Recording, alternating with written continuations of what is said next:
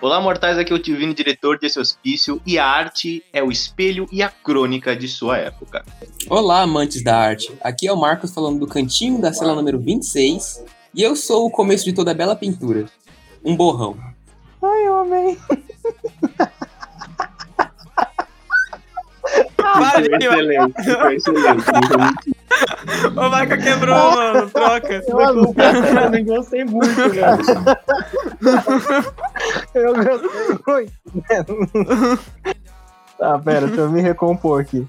Oi, gente, aqui é o Mike, visitante do hospício. E como dizia um grande filósofo, arte está nos olhos de quem vê.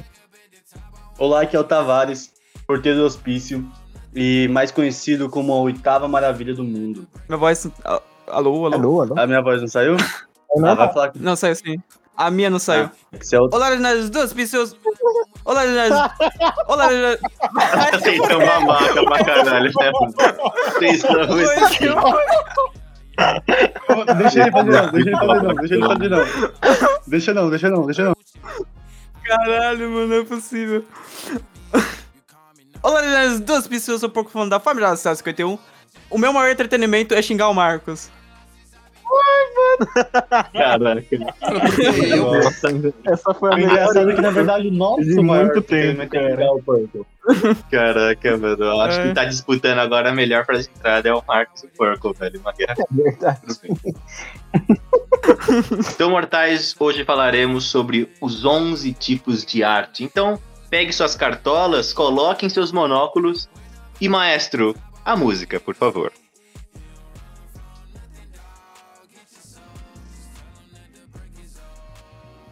Tchau, tutu, tchau, tchau, tu, tchau, tchau.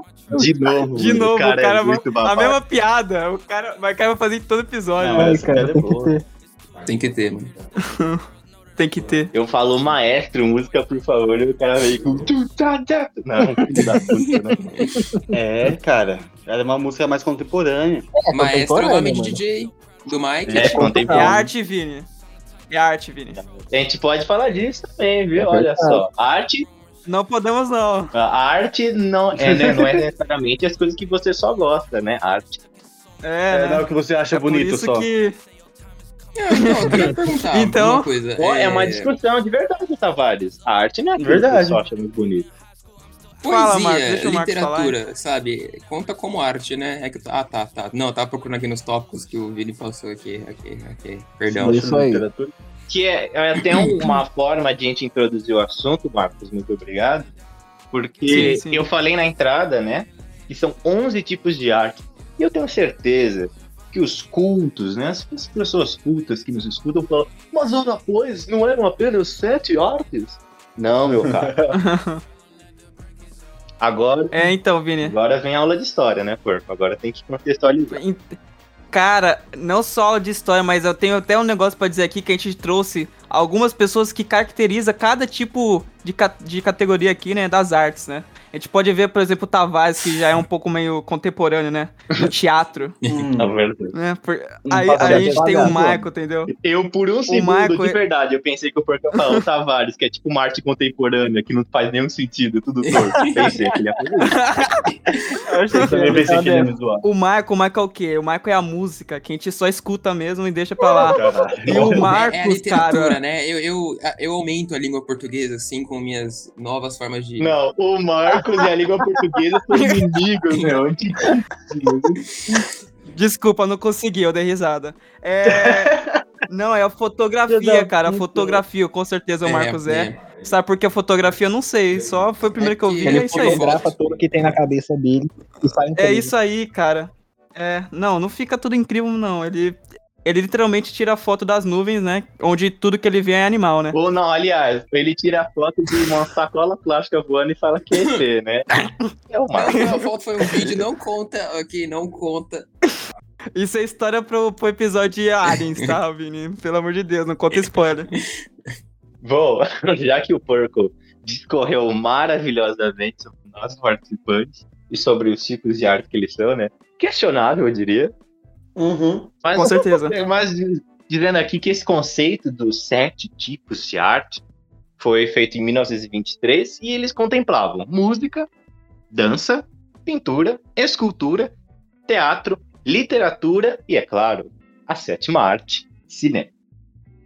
Porém, né, o tempo passa, os avanços tecnológicos nos atingem e foi introduzido também nessa lista fotografia, história em quadrinhos, olha só, jogos eletrônicos, os famosos games, e por último, arte digital, totalizando 11 manifestações artísticas. Você falou arte de irritar? Arte Ah, mas digital. você é um meio de arte. Vamos, vamos criar aqui 12, 12 Garts, arte de irritar. Eu sou Vai, profissional nessa área. Ah, realmente. Mas eu quero saber o que. Tarko é Picasso, né? É muito rica. Ah, mano. É, mas eu queria saber aqui quem foi o gênio que colocou jogos eletrônicos, né, mano? Porque vai que, sei lá, jogos eletrônicos, aí tem um Mineirinho. Quem foi o grande criador do Mineirinho? Ah, Quero saber aí, É, vou deixar na pauta. ele É a arte, né? A gente aceita, né? É arte. A gente Não, aceita. com certeza. É, porco, a gente tem que parar enquanto ganha. Pera, parar enquanto tá A ganhando. gente tem que parar enquanto ganha. Mas eu queria perguntar pra vocês, isso puxando o que o Porco falou, ele falou, poxa, mas o Mineirinho, né. Adventures, é, agora é arte. Mas eu queria dizer, perguntar assim, vocês acham que é válido introduzir é, não só essas categorias que foram inclusas, né, do item 8 ao 11, vocês acham válido que essa lista de arte mude com o tempo, né, seja acrescentado novos tipos, ou vocês acham que não, tem que ser só sete, acabou, vou pegar meu monóculo, escutar uma orquestra. E aí? Não, cara. Eu vou falar primeiro. Vou falar primeiro porque eu sou o segundo que manda aqui, entendeu? Ó, é- O sonho é muito alto. Ele só tem. Ele, ele só edita. O porco só edita. Quem grava, quem grava é beleza, bot. Tavares, beleza.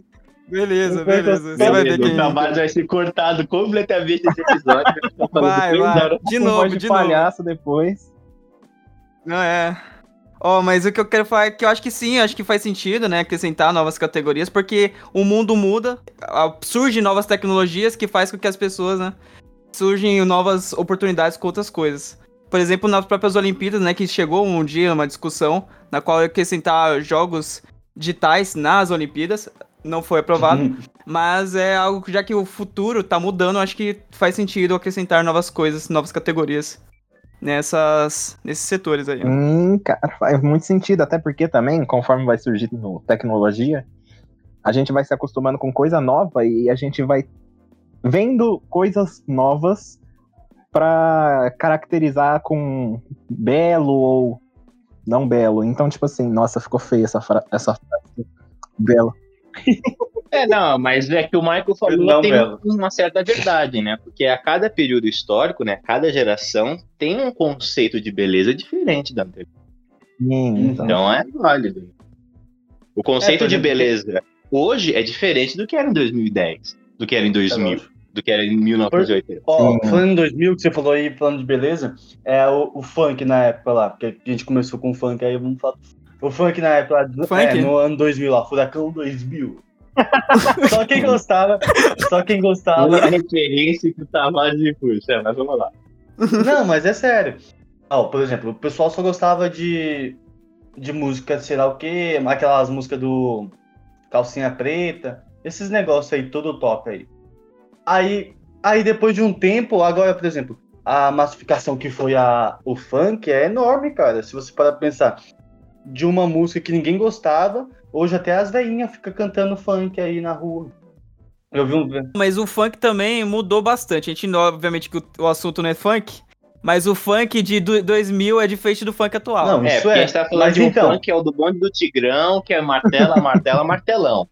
Né? A gente tá Ainda existe tipo então, 2020, Martela. que é praticamente você ler uma cena de sexo, né? De, de um cortiço. Só que musicado. E se você ler de uma forma culta, fica até melhor. É, não, Mas não, então- qualquer música, assim, de que você começa a ler com, de forma pomposa, cara, fica maravilhoso demais, cara. Estava com Ela manos lá na minha quebrada. Chegou o Vanderlei. Ideia, ideia. Dei né, errado, exatamente. E assim. Você- Mas a música, assim, vai, se, vai mudando, né? Os conceitos de, de como a melhor forma de, de reproduzir música, né? A indústria da música muda muito. Antigamente muda, a gente né? não tinha Aliás, a gente não, né? Não, não sou um artista da música. Mas digo assim, os artistas da música, eles estavam confinados às gravadoras. A gravadora falou: gostei de ti, você não, e você não, cala tua boca. Hoje em dia você tem as plataformas digitais que você pode divulgar seu trabalho, conseguir destaque e assim por diante. Então, até mesmo a tecnologia aprimora a forma como nós consumimos música. Pensar que, sei lá, 20 anos atrás a gente comprava CD, DVD. Então, é isso. É, exato. É, aproveitando que a minha frase de entrada foi criticando o Marcos, eu não vou deixar ele falar pra expressar a opinião dele, tá? Tudo bem. Vamos fazer aqui um exercício, será que a gente consegue fazer? Pensar aqui qual seria a 12 segunda é, forma de arte? será que a gente consegue pensar aqui uma décima segunda? Robótica. Vamos lá. Go? Ok, Marcos cortado. Robótica. Cara, não, ele, ele tem. Ele, ele trouxe um ponto interessante, sim. Cara. Ele tem um Por ponto, que tem um robótica? ponto. Por que Ah, robótica? Não sou, né, um criador de máquinas, mas o que eu posso dizer sobre a minha visão sobre o assunto é que diversas pessoas, quando entram nesse, nesse tema, né, de construção de, de máquinas que possam facilitar até a inteligência artificial, ah, eles veem, como pode dizer, algo bonito no que eles estão fazendo, sabe? Tipo, é Sim. funcional. É, em priori- em prioridade tem que ser funcional. Mas quando tá pronto, eles veem algo não, eu não diria que tipo belo, porque eu não gosto de categorizar é, uma arte como simplesmente algo bonito, né? Mas enfim, eles veem algo incrível ali no que eles fizeram, sabe? Eu acho que é uma boa, uma boa forma de acoplar na 12 segundo, 12 segunda categoria. Isso, Marcos, eu concordo plenamente com o que você disse. Na verdade, a gente pode dizer exatamente com as mesmas palavras que você usou para os campos de lavoura, né? Para as plantações. Porque as pessoas veem realmente aquele negócio muito bonito quando vê pronto. Mas né? então- É, fica realmente maravilhoso. Mas sabia que tem competição de, de foi vegetais? babaca. Otário. Foi, foi babaca, foi, mas ele tem um fundo de verdade. Ele tem também, né? Porque qualquer coisa, né, se a gente for ver por esse viés, qualquer coisa, política. Diplomacia é arte. O meu irmão É, deu uma ideia muito boa. Ok. Tá, Seu irmão deixa, Por exemplo, meu irmão teve a ideia de falar- fazer rinha de política. Deixa eu dar um adendo. Porra! Como é que é? É. Não entendi. Não, Eu não Rinha sei, de política? Uma puta ideia pra gente um retardar. processo, vamos colocar aqui então, um processo, né, de construção daquela coisa. Porque em diversas, nas diversas categorias, existe um processo, né, desde o papel até o, o ponto final, onde você... Mas, porém, Marcos, eu vou- agora eu vou ser ousado, hein? Se vocês me permitem. Não. Eu vejo a construção da robótica um pouco como a da escultura. Hum, Olha só. Olha só. Sentido, faz sentido. Justo, Porque justo, vejamos mas- aqui, a quarta arte, né, pelo menos da nossa lista, é a escultura. É a escultura, você está esculpindo, seja uma figura, né, um humanoide, é, ma- mais caracterizadamente como humano, né? E o que é o robô, se não uma escultura robótica semelhante ao homem, de forma que ele seja usual. Então eu acredito que a gente pode fazer esse paralelo, que a robótica nada mais é do que uma forma de escultura mais avançada. Hum, Belíssimo, interessante. belíssimo. É- é Pode ser né? futuramente. É, se, se as pessoas evoluírem realmente na robótica, assim, é, pra até uma criação de androids, talvez. É que, Até uma décima segunda seja realmente a robótica, eu é concordo. que a robótica também, tecnologia, assim, no geral. Calma aí, calma aí, que passou o Jorge aí, mano. Passou Mano, o aprendi. reino, né, velho? Pegar pizza, cara. Deixa o cara É justo trabalhar. pensar assim, porque também robótica, computação tem várias cate- subcategorias, né? Tem, por exemplo, tem robôs criados aquela para fazer batalha, para batalharem. Tem robôs São os melhores. pra- robôs criados para ajudar o homem e aí eles são medidos conforme a velocidade dele, né? De, de, por exemplo, um robô em uma fábrica de carros, por exemplo. É, você pode comparar qual é mais rápido, qual é mais lento, qual que faz mais peças ao mesmo tempo, qual que demora mais. Então, assim, tem várias subcategorias que você pode ca- classificar cada tipo de robô, né? Então, a escultura, como o tio Vini estava falando, pode ser uma delas, sim. É uma que você consegue ver visualmente, então ajuda bastante. Não é, por exemplo, como você medir qual robô tá calculando mais coisas ao mesmo tempo. Tipo assim, você tem que saber uma coisa muito avançada para para poder caracterizar isso e olhar para ele, ver qual o nível de beleza dele, qual o nível de arquitetura dele, é algo que você não precisa, digamos assim, ser o, o mais especialista na robótica, sabe? É, e aproveitando que o Michael disse, né, que foi muito bem colocado, é, honestamente, nós nos inter interessamos, por exemplo, um robô. É, vou simplificar. Um assistente virtual, um Google da vida, uma Alexa, uma Siri. Nossa, Quando você pergunta, quando você pergunta assim, ó, ah, ô Siri, é, marca aqui, ó, o despertador para as três e meia. Ela fala, tudo bem, senhor. Alarme marcado para as três e meia. E beleza, ela te respondeu uma voz humana, que obviamente foi dublado, uma humana, que ela te deu uma resposta gentil, uma resposta agradável, né, dando os seus padrões da, da ordem que se pulou pro robô. Mas só que assim, você não pensa, caraca, mano, essa ordem ativou 70 programações ao mesmo tempo, onde ela está controlando o tempo do meu relógio, o tempo do É, meu pois país, ela reconheceu minha voz, ela ativou uma programação que ativa a voz dela, juntando um banco de dados com todas as palavras da língua portuguesa. Não, você não pensa. Você pensa É, exato. que ela foi gentil, que foi muito Ó. bem feito e você gostou. Mas e daí, gentil Vini, assim. Pode falar, hum, Complementa isso, calma, deixa, deixa eu engolir primeiro. Hum. Nossa, Hum. engole. gentil, eu vou até falar então o que eu ia falar.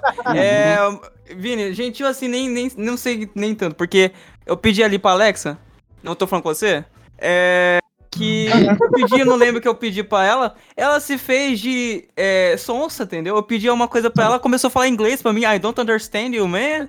I don't understand you. You, you speak the Kurno language. Beleza, beleza. Pode engolir aí. Termina de engolir e fala. Não, engoliu. Hum.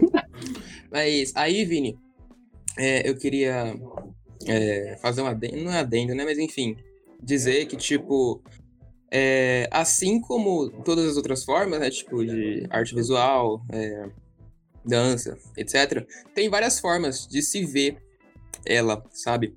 Assim como o artista vê o cara que fez a, a coisa, né? A música, seja desenho, ele tem um- uma certa visualização do que ele quer, né? E aí do processo e tal. Ele quer passar essa mensagem, tipo, tudo tudo lá que ele fez, todo o processo, né, que ele fez, é isso que traz essa satisfação pra ele. Como você disse que tipo, as pessoas não vão pensar, caraca, ela pensou em de milhares de códigos e números, etc, com, com só esse comando pequeno.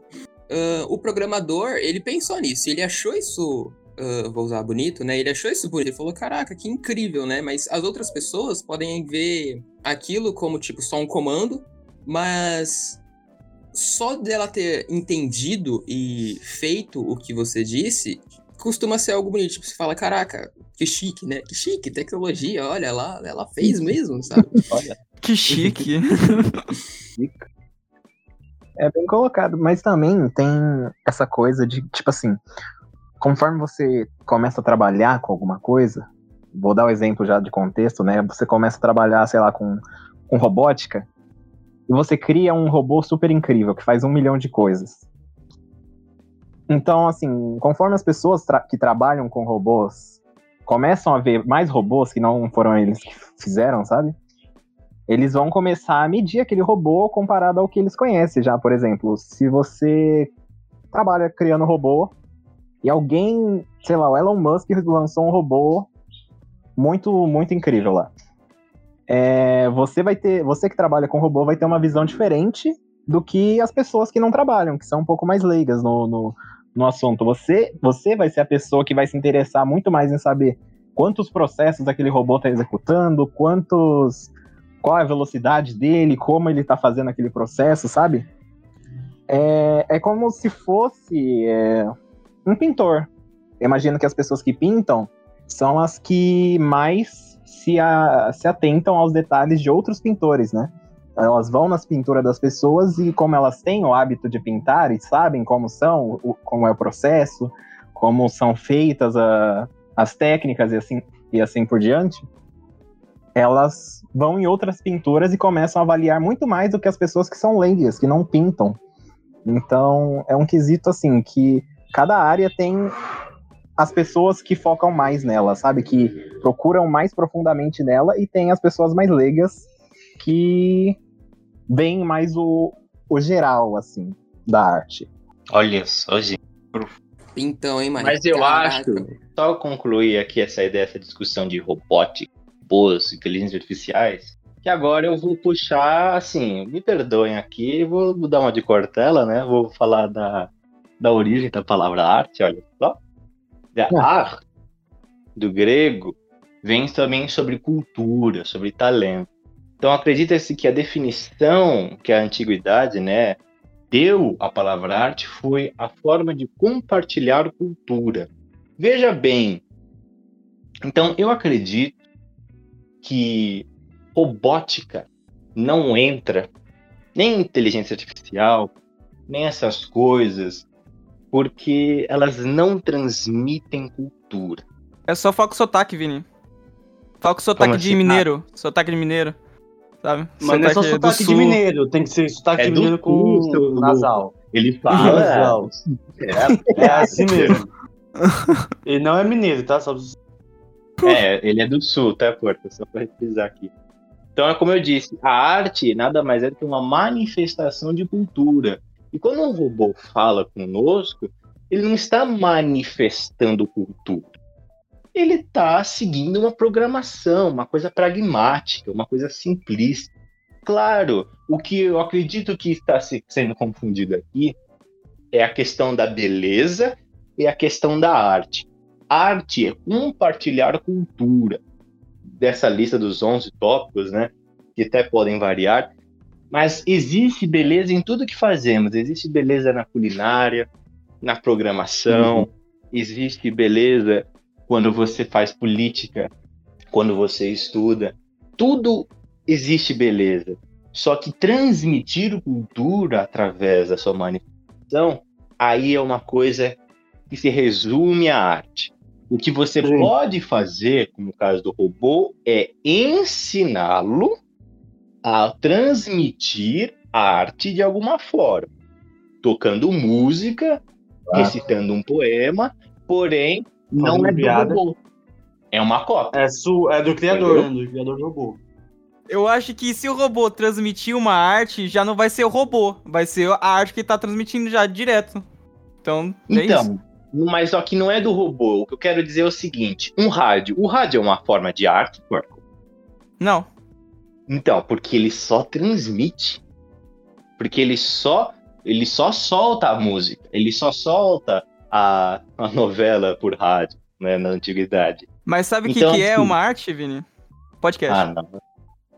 Pode que não entra nessa lista ainda, né? Mas agora que eu te entendo, Daqui a três aninhos vai estar. Mas o que eu quero dizer é que a gente não pode confundir os aparelhos que, sei lá, que só tocam música, que recitam poemas, que não é deles, que não é uma criação do robô. Eu gostaria até de citar aqui, falando sobre arte, citando outra manifestação de arte, que é uma série que eu gosto muito, que infelizmente foi cancelada, que é American Gods. Tem uma cena onde o deus da tecnologia está sendo construído entre algumas aspas, e conta a história de um jovem, se eu não me engano ele era japonês, e o pai dele era fascinado por música clássica.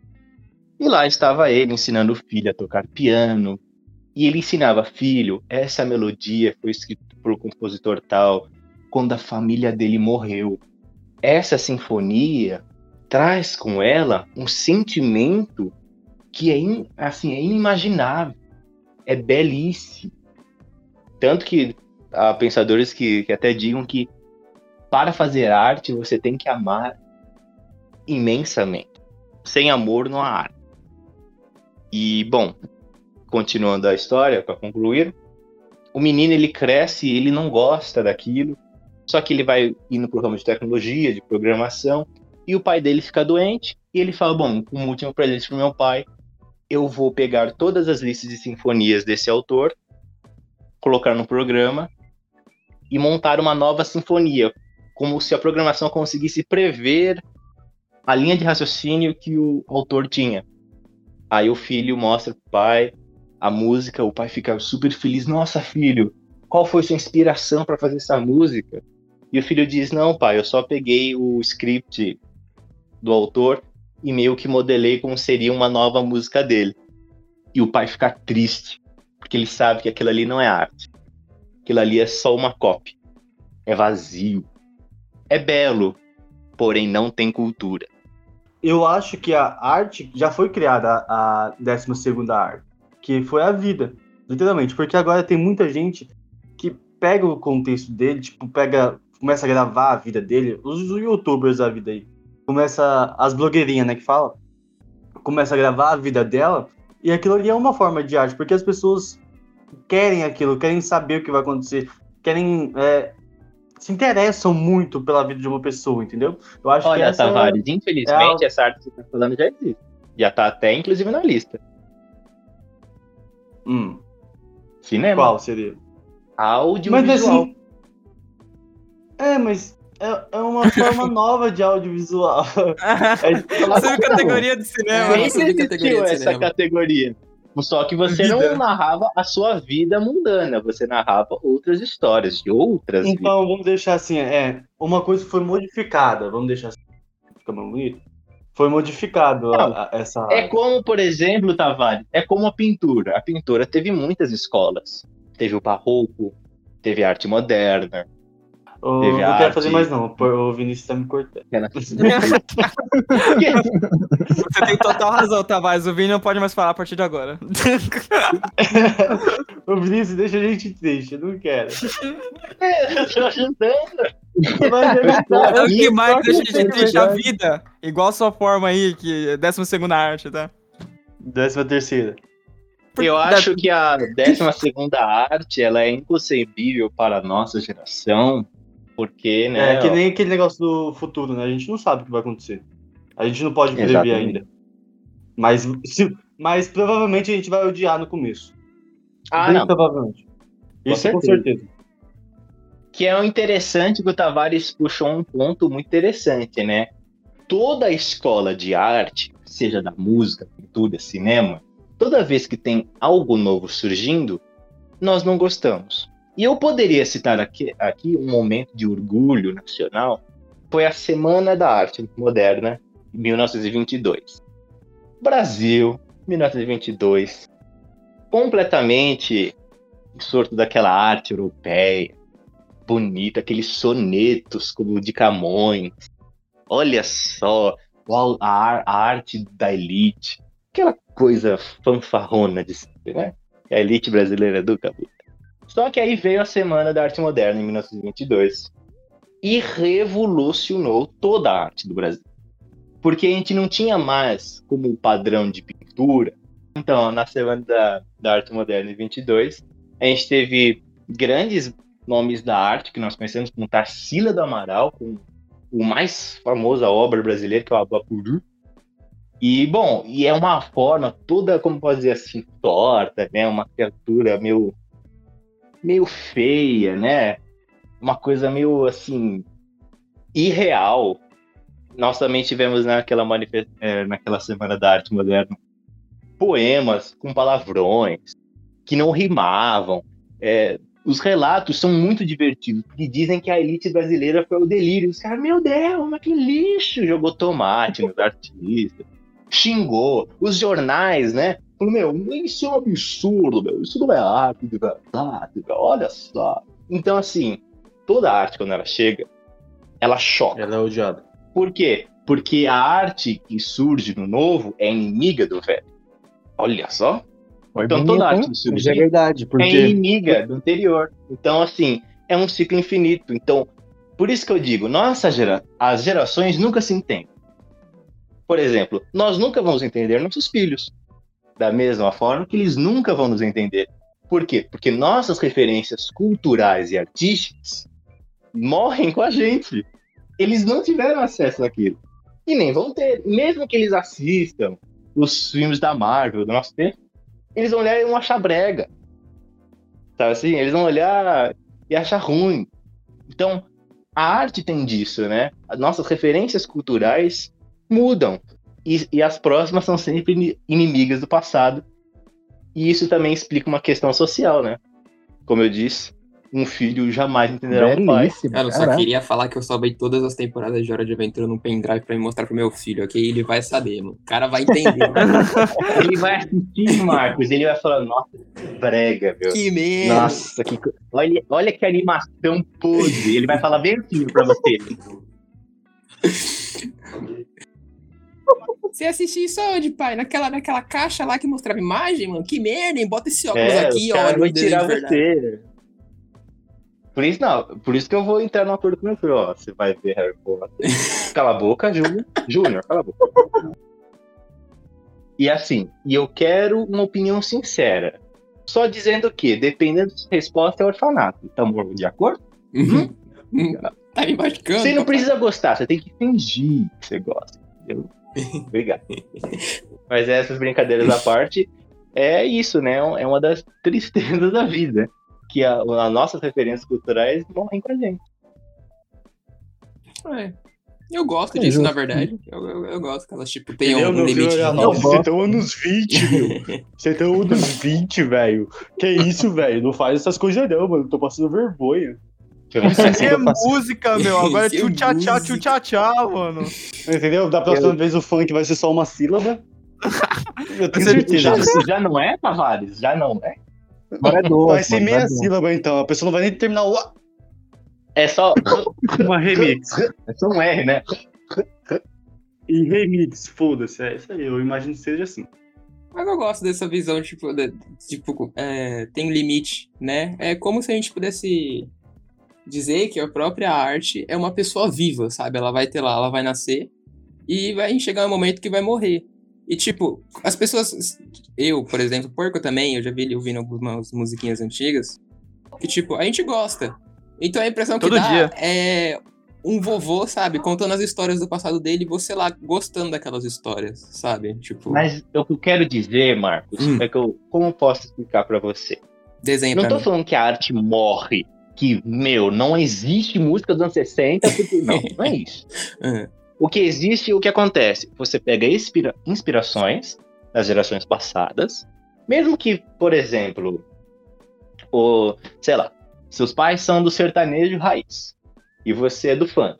Você, é, aí eu já vou entrar numa questão mais filosófica também, né? Porque os filhos geralmente são antagônicos aos pais em algum momento. Mas aquela inspiração artística vive em você de alguma forma. Até quando você odeia uma manifestação de arte, ela vive em você. Você tem que entendê-la. Tem até uma questão da filosofia que diz que as coisas que você odeia são as que mais dizem sobre você. Aí, mano, não Então- quero ir pro samba, não. Então você compreendendo a arte, a gente tem acesso. Por exemplo, eu gosto muito de uma banda chamada ABBA. Eu acho que é norueguesa. Assim, é uma banda dos anos 70, 60. Só que o que acontece? Eu gosto. Porém, uma pessoa que viveu uma juventude dos anos 60 e 70, ela não gosta de ABBA. Ela viveu ABBA. Ela viveu os Beatles. Ela viveu os Rolling Stones. Quando olhamos para essas bandas, nós falamos que é clássico, que é música de altíssima qualidade. Mas isso é só o quê? Uma visão das gerações passadas, passadas para nós. Então, o que eu quero dizer é que as nossas referências artísticas, até mesmo o nosso tipo de humor, morre com a gente no sentido de que, mesmo que nossos filhos e netos compreendam nossos gostos, compreendam não, eles conheçam nossos gostos musicais, nosso humor, eles não vão viver aquilo. Para aquilo, para eles, eles vão olhar e falar, poxa, meio sem noção, né?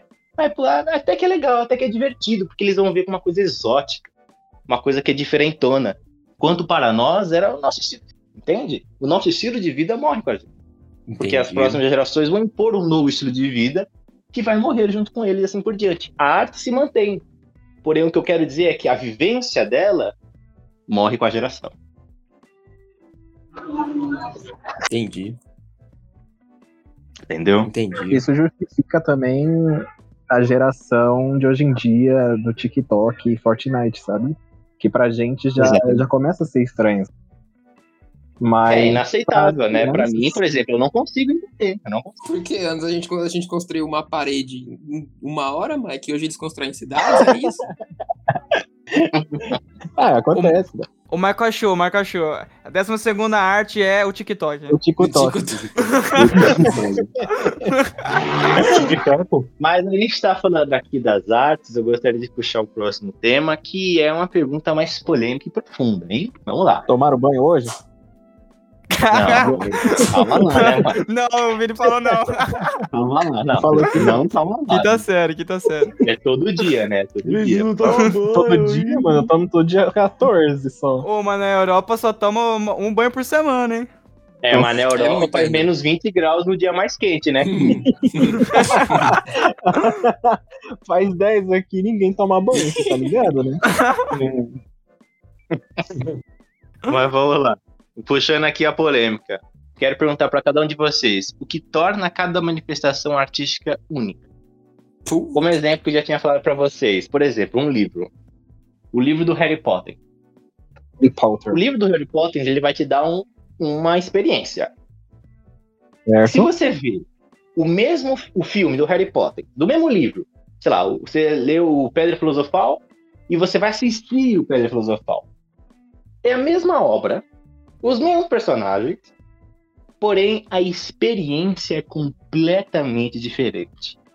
Por quê? É, eu acho que nesse caso que você apresentou, que difere a experiência de ler um livro com os mesmos personagens do filme, é que o livro não é visual, né? É por interpretação. Então, quando você lê um livro, você tá criando todas as cenas na sua cabeça, baseado no, no que você conhece, sabe? É, Quando você lê um livro, você tá criando todas as imagens, todas, todas as ações, as magias, os efeitos na sua cabeça, baseado no que você já viu, o que você conhece. Quando você vê um filme, visualmente já tá tudo lá, né? Então você absorve muito mais informação, você absorve, absorve como é cada efeito, como é cada, cada personagem, o rosto, as ações e tudo, e você acaba tendo as reações de. Uma reação a mais, assim, eu diria, de imersão. Porque. Ah, eu discordo. Você discorda? Eu acho Porque que. o assim, livro, ele traz uma riqueza maior de detalhe, eu acho. Cara. Ativo. Gente, peraí. eu acho que, na verdade, eu muito concordo em isso. parte com o Vini. Ah, ah, calma, eu falo vez. Peraí, só deixa eu comentar isso aqui. O Vini falou, você- eu discordo, aí o Mark. Você discorda? Eu discordo. Não, não, não. Calma mais, aqui é uma discussão de amigos, velho. Você não vai pra cadeia se não cuidar, não. Não, relaxa. Eu acho. O- os detalhes que o Vini comentou, né, que tipo, o livro traz, é, é como você disse, baseado na sua interpretação, entendeu? Então você vai criando esses detalhes, não é tipo um certo limite pra não poluir. Tem certas regras, né, que você tem que os os criadores lá do, do, do filme, a parte visual do filme, sonora, tem que perceber, né, os limites deles pra não fazer algo meio esquisito, né, muito poluído, etc. Mas você tem pura liberdade pra criar algo na sua mente. Aí você pode colocar os detalhes, né, tipo, que você tá lendo lá e criando, você vai tipo construindo um mundo lá. Mas eu, Mais eu rico, vou eu citar acho, um é, exemplo mais mais, rico, né? concreto pra vocês entenderem o que eu quero dizer. Harry Potter, isso que é um exemplo que todo mundo já viu, já leu. Eu conheço. Vai, Tem um podcast inteiro falando de, de, de Harry É Potter aí. verdade, tem um podcast. O que acontece? O Harry Potter, ele sofre muito na jornada dele. Muito, coitadinho. E o que acontece? No livro, existe um aprofundamento sobre o sofrimento dele, sobre a dor, não só a dele, como dos personagens que morrem, os amigos perdidos, os vilões, essas construções. E tem um artigo, o livro, ele tem um superpoder que nem outra mídia tem, que é o pensamento. Porque quando um personagem, ele, por exemplo, Harry Potter vai lá e enfrenta o Voldemort. Aí no livro tem uma puta descrição. Harry sentiu medo, aquele homem era o assassino de seus pais. Aí naquela cena do Cálice de Fogo, os pais dele voltam como fantasma e ajudam ele uma última vez. Que é muito bonito e fala, e no livro descreve a dor de ver os pais dele uma última vez e ele se sacrificando de novo para salvar ele das mãos do Rodo. Como se ele estivesse vivendo a morte deles de novo. E no filme, por mais que o ator seja bom, simplesmente às vezes não transparece aquilo. É uma coisa direção, roteiro, enfim. Diga, Então, Porco. é, isso que você falou realmente faz sentido, é, realmente pode transmitir, passar uns outros tipos de pensamento no livro. Só que no cinema, se for pegar o, de um livro, transmitir, transmitir pro cinema, além de não poder, entre aspas, ser igual, porque você tem que passar a sua visão daquilo que você lê. Não necessariamente precisa ser exatamente igual. Às vezes, quando você é igual, fica até pior, né? Porque, não, enfim, não, não, mas acho que não. Você, eu acho que vocês me compreenderam mal. Não tô dizendo que os filmes têm que ser assim. Não, Longe não, sim, eu entendo. Eu entendo o que você tá falando. Eu só tô falando que às vezes, se a pessoa transmitir exatamente como tá no livro, pode ficar ruim. É. Com certeza. também- Até porque, como eu disse, o- no livro tem um pensamento. Imagina que merda, tá Harry Potter e Lord Valdemar num duelo assim de magia faiscando, aí do nada vem o narrador. Harry ficou muito preocupado, pois Lord Voldemort era um bruto, sabe? Pô, que isso, cara? Volta pra sério.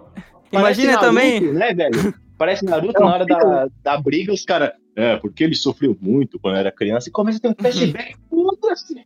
Isso, é- isso é bem novela, Vini. As pessoas tá, só, tá sozinha no quarto e fala: será que ele é o meu Eu irmão? odeio. Isso é uma eu merda. odeio. Isso é eu uma odeio. merda. E não, já tem até um comentário aqui polêmico pra fazer. Na minha opinião, a pior, a pior produção artística que existe é novela. Porque é impossível ser bom. É Impossível. Não existe. impossível ser bom. Primeiro motivo, é muito longo. É um ano de produção. Todos os Nossa. dias. E é De muito segunda fofiqueiro. E é muito fofiqueiro. Não, mas olha só, Porco. O problema da, dessa, da novela é que, é que como eu disse, ele é muito longo. Tem todos os dias. Então o que acontece? É impossível você manter qualidade. Até mesmo aquelas novelas que marcaram a época, tipo Avenida Brasil. Eu acompanhei com minha família a Avenida Brasil. Mas só que quando você começa a pensar, você fala assim, não existia episódio. Não era todo dia que era bom. Era uma vez a cada duas semanas esse episódio bom. Só que era muito Sim. bom. É, Entendeu? Destoava muito, porque tinha um episódio que era extremamente bom. só Não, é, é justamente na novela, acho que eles pegam aquele ponto, tipo, ah, ter que ter isso, isso e isso. Aí o escritor tem que complementar entre esses espaços, né? Aí essa É, parte sim. boa é só a parte boa que ele teve na mente, mas aí tem que preencher os- as lacunas. E os vilões, é, e é uma questão também cultural, né? A gente também tem muita influência da novela mexicana. é, eu acho muito engraçado a novela mexicana, porque é tudo muito. As reações né, são muito absurdas. Porque é diferente do cinema e é diferente do teatro. Porque o teatro demanda uma certa expressão. O Tavares até pode comentar aqui, né? Nosso querido ator de teatro. Demanda uma coisa mais marcante, por assim dizer.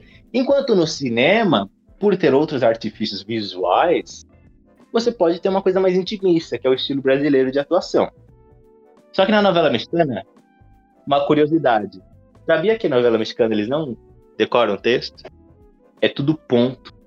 Eles colocam um fone de ouvido e fica lá o Jonas lá atrás. Maria é tua irmã. Aí, a- aí o ator fica, Maria é! Tipo assim, porque ele tá escutando a frase, por isso que ele prolonga. É, é tua irmã! Assim? É por isso que é absurdo, é ridículo. Porque Caraca. eles não têm essa coisa de decorar texto. O Brasil tem, né? Os atores se podem. Então, imagina decorar texto de novela, maluco. Nossa, deve ser muito triste, velho. Impossível, hein? Falando do teatro, que é uma coisa que eu gosto bastante, não sei porquê, Não sei por mas é realmente isso, Vinícius. Porque em cada peça de teatro, eu fiz só três. em cada peça de teatro que a gente faz, a gente se coloca no lugar, a gente aprende a viver como personagem. Então a gente realmente personagem. É diferente de novela ou em filmes, por exemplo, que o cara faz uma vez só, entendeu? O personagem. Então acaba que sendo, por exemplo, o, o nosso querido é, Van Jason aí. Não pode falar o nome dele, vai que ele me bate. Aí ele. É. O Vin Diesel, mano. Cara, Nossa, por que, por que Diesel cortar? Não bate, entendi. velho. Vin Diesel vai vir te bater? Eu, eu não entendi na hora que Vin Diesel vai vir de carro. Ah, eu Imagina, tenho medo, mano, você chegou- Eu tenho tá, medo do Vin? Diesel. Caraca, é Vin Diesel, versão Jason, tá ligado? Imagina o filme, nossa, Velozes e Mortais. Bem Jason. Ele- Bem Ele Jason. vai abrir a geladeira mesmo, sai um Medo. carro de lá. Tá, calma. Você, você cara tem- tropeça no galho e não tem o Jason, né? É um carrão atrás de você. O cara tem Vin Dieselfobia, velho. Puta que pariu. Falando família. Eu tenho medo de careca. Caralho, piorou, mano. Fodeu. Se muda, então. 50% do país é careca, velho. né, pô? Mas então, falando sério agora. Por exemplo, enten- entendeu? Tipo ele.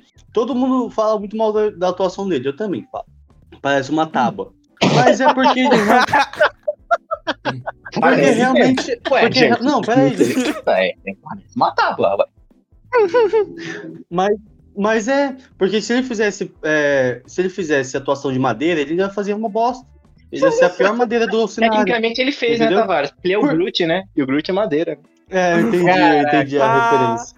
Mas você tá entendendo? Tipo, no, no teatro, a gente tenta fazer o máximo o, a, o personagem ser real, pra mostrar para as pessoas que ele é real, porque a gente gosta Mas e quer que todo mundo Tavares? entenda isso. Não, peraí, Vinícius. Aí agora no filme, o cara fala assim: ah, você levou um tiro. Ah, você levou um tiro. O cara vai fazer o quê? Ah, levei um tiro. Aí faz aquelas atuações tipo, ai, É, ai, muito bom. morre, Aquela- aquele meme lá de levou um tiro na cabeça. Você tá Ai, entendendo? É, esse, exatamente esse. Entendeu? É tipo assim, o. No filme, ele não precisa atuar tão bem porque tem, os, tem, tem isso, tem aquilo que pode ajudar. lógico que não, não, não. Então acaba saindo Ô, um pouco mais bosta. Não, eu, ô, Tavares, eu tenho até uma A pergunta. maioria. Uma pergunta aqui. É que, na minha percepção das peças que eu vi ao longo da minha vida, no teatro, ele. Posso estar errado. Mas eles, Uhum. os atores teatrais, eles não têm uma questão com o real. Eu quero dizer assim, eles são mais poéticos. Não é uma atuação intimista, é uma coisa assim. Claro, você nota que existe um profundo estudo de personagem, uma construção muito boa, só Uhum. que eles, pelo cenário, digamos assim, exigir mais da imaginação do público, e como toda a Uhum. atenção está na atuação, porque é diferente de um filme, sei lá, é dos Eternos, que você tem lá os atores com Uhum. fantasia de bozo, e atrás dele tem uma galáxia gigantesca com Uhum. explosões a 15 segundos. No teatro, no teatro, o que você presta atenção, sei lá, uma hora de, da peça é o rosto do artista. Então ele precisa Exatamente. Então, se expressar mais do que a realidade. Ele, eu acho que o- no teatro você tem que sempre dançar com a caricatura e com o realismo. É diferente do cinema, porque se você for no cinema e for muito caricato, aí você, ah, lá vem o Bozo, né, fazer peça. Mas no teatro você exige essa caricatura. eu acho que eu me expressei mal, então. É, o que eu quis dizer é o seguinte, eles querem dar vida ao personagem. Então, é que nem você falou, com a, ca- com a caricatura, com os movimentos que ele faz corporalmente, mano. Então, para um, pra um ator de teatro, eu acredito que seja assim, viu? Porque pra mim sempre foi assim. Eu fiz algumas peças aí, não vou me recordar de A Bela e a todas. Fera. Eu fiz três, tá ligado? Tavares, inclusive, fez uma que eu escrevi. Nunca vou esquecer. Verdade. Eu tenho, eu tenho o roteiro dele até hoje aqui. Eu vou esperar você esquecer, Qual que é? aí eu vou vender pra Manda aí, manda aí. Que a gente tá aqui pra zoar a cara do Tavares. vou. É aquele dos padres? De Jesus Ah, Christ. o Michael. É, o Michael, ele destruiu minha peça muito rápido. Assim, o Michael, ele destruiu Cara, não me a lembra minha disso. né? peça numa velocidade. Que o, Mas o Michael, ele tinha um monólogo. Ele tinha um monólogo hiper sério, que debatia sobre fé, amor. Aí no primeiro segundo ele, pai! E ele começa a rachar de rir. Cara, ele falou.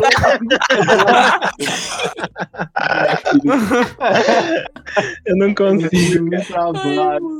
Ele começou a rachar, aí ele olhava pra mim rindo, procurando ajuda. Eu, vai tomar no seu cu, vai. Eu não consigo. Pai, O Marcos também tava. Puta, o Marcos é perfeito. Vai Era nós três. Eu tava. Mano, sério, eu tenho raiva dessa peça, porque eu queria fazer uma interpretação legal, só que sempre quando eu começava a falar, o o professor, não, fala mais alto. Aí fala, não, beleza. Verdade. É verdade. Não, não, fala mais alto. Chega aqui mais perto. Chega aqui no. Não, foi muito engraçado, cara. O Michael, ele, ele entrou em cena, o monólogo mais sério da peça. E ele Pai, vai tomar.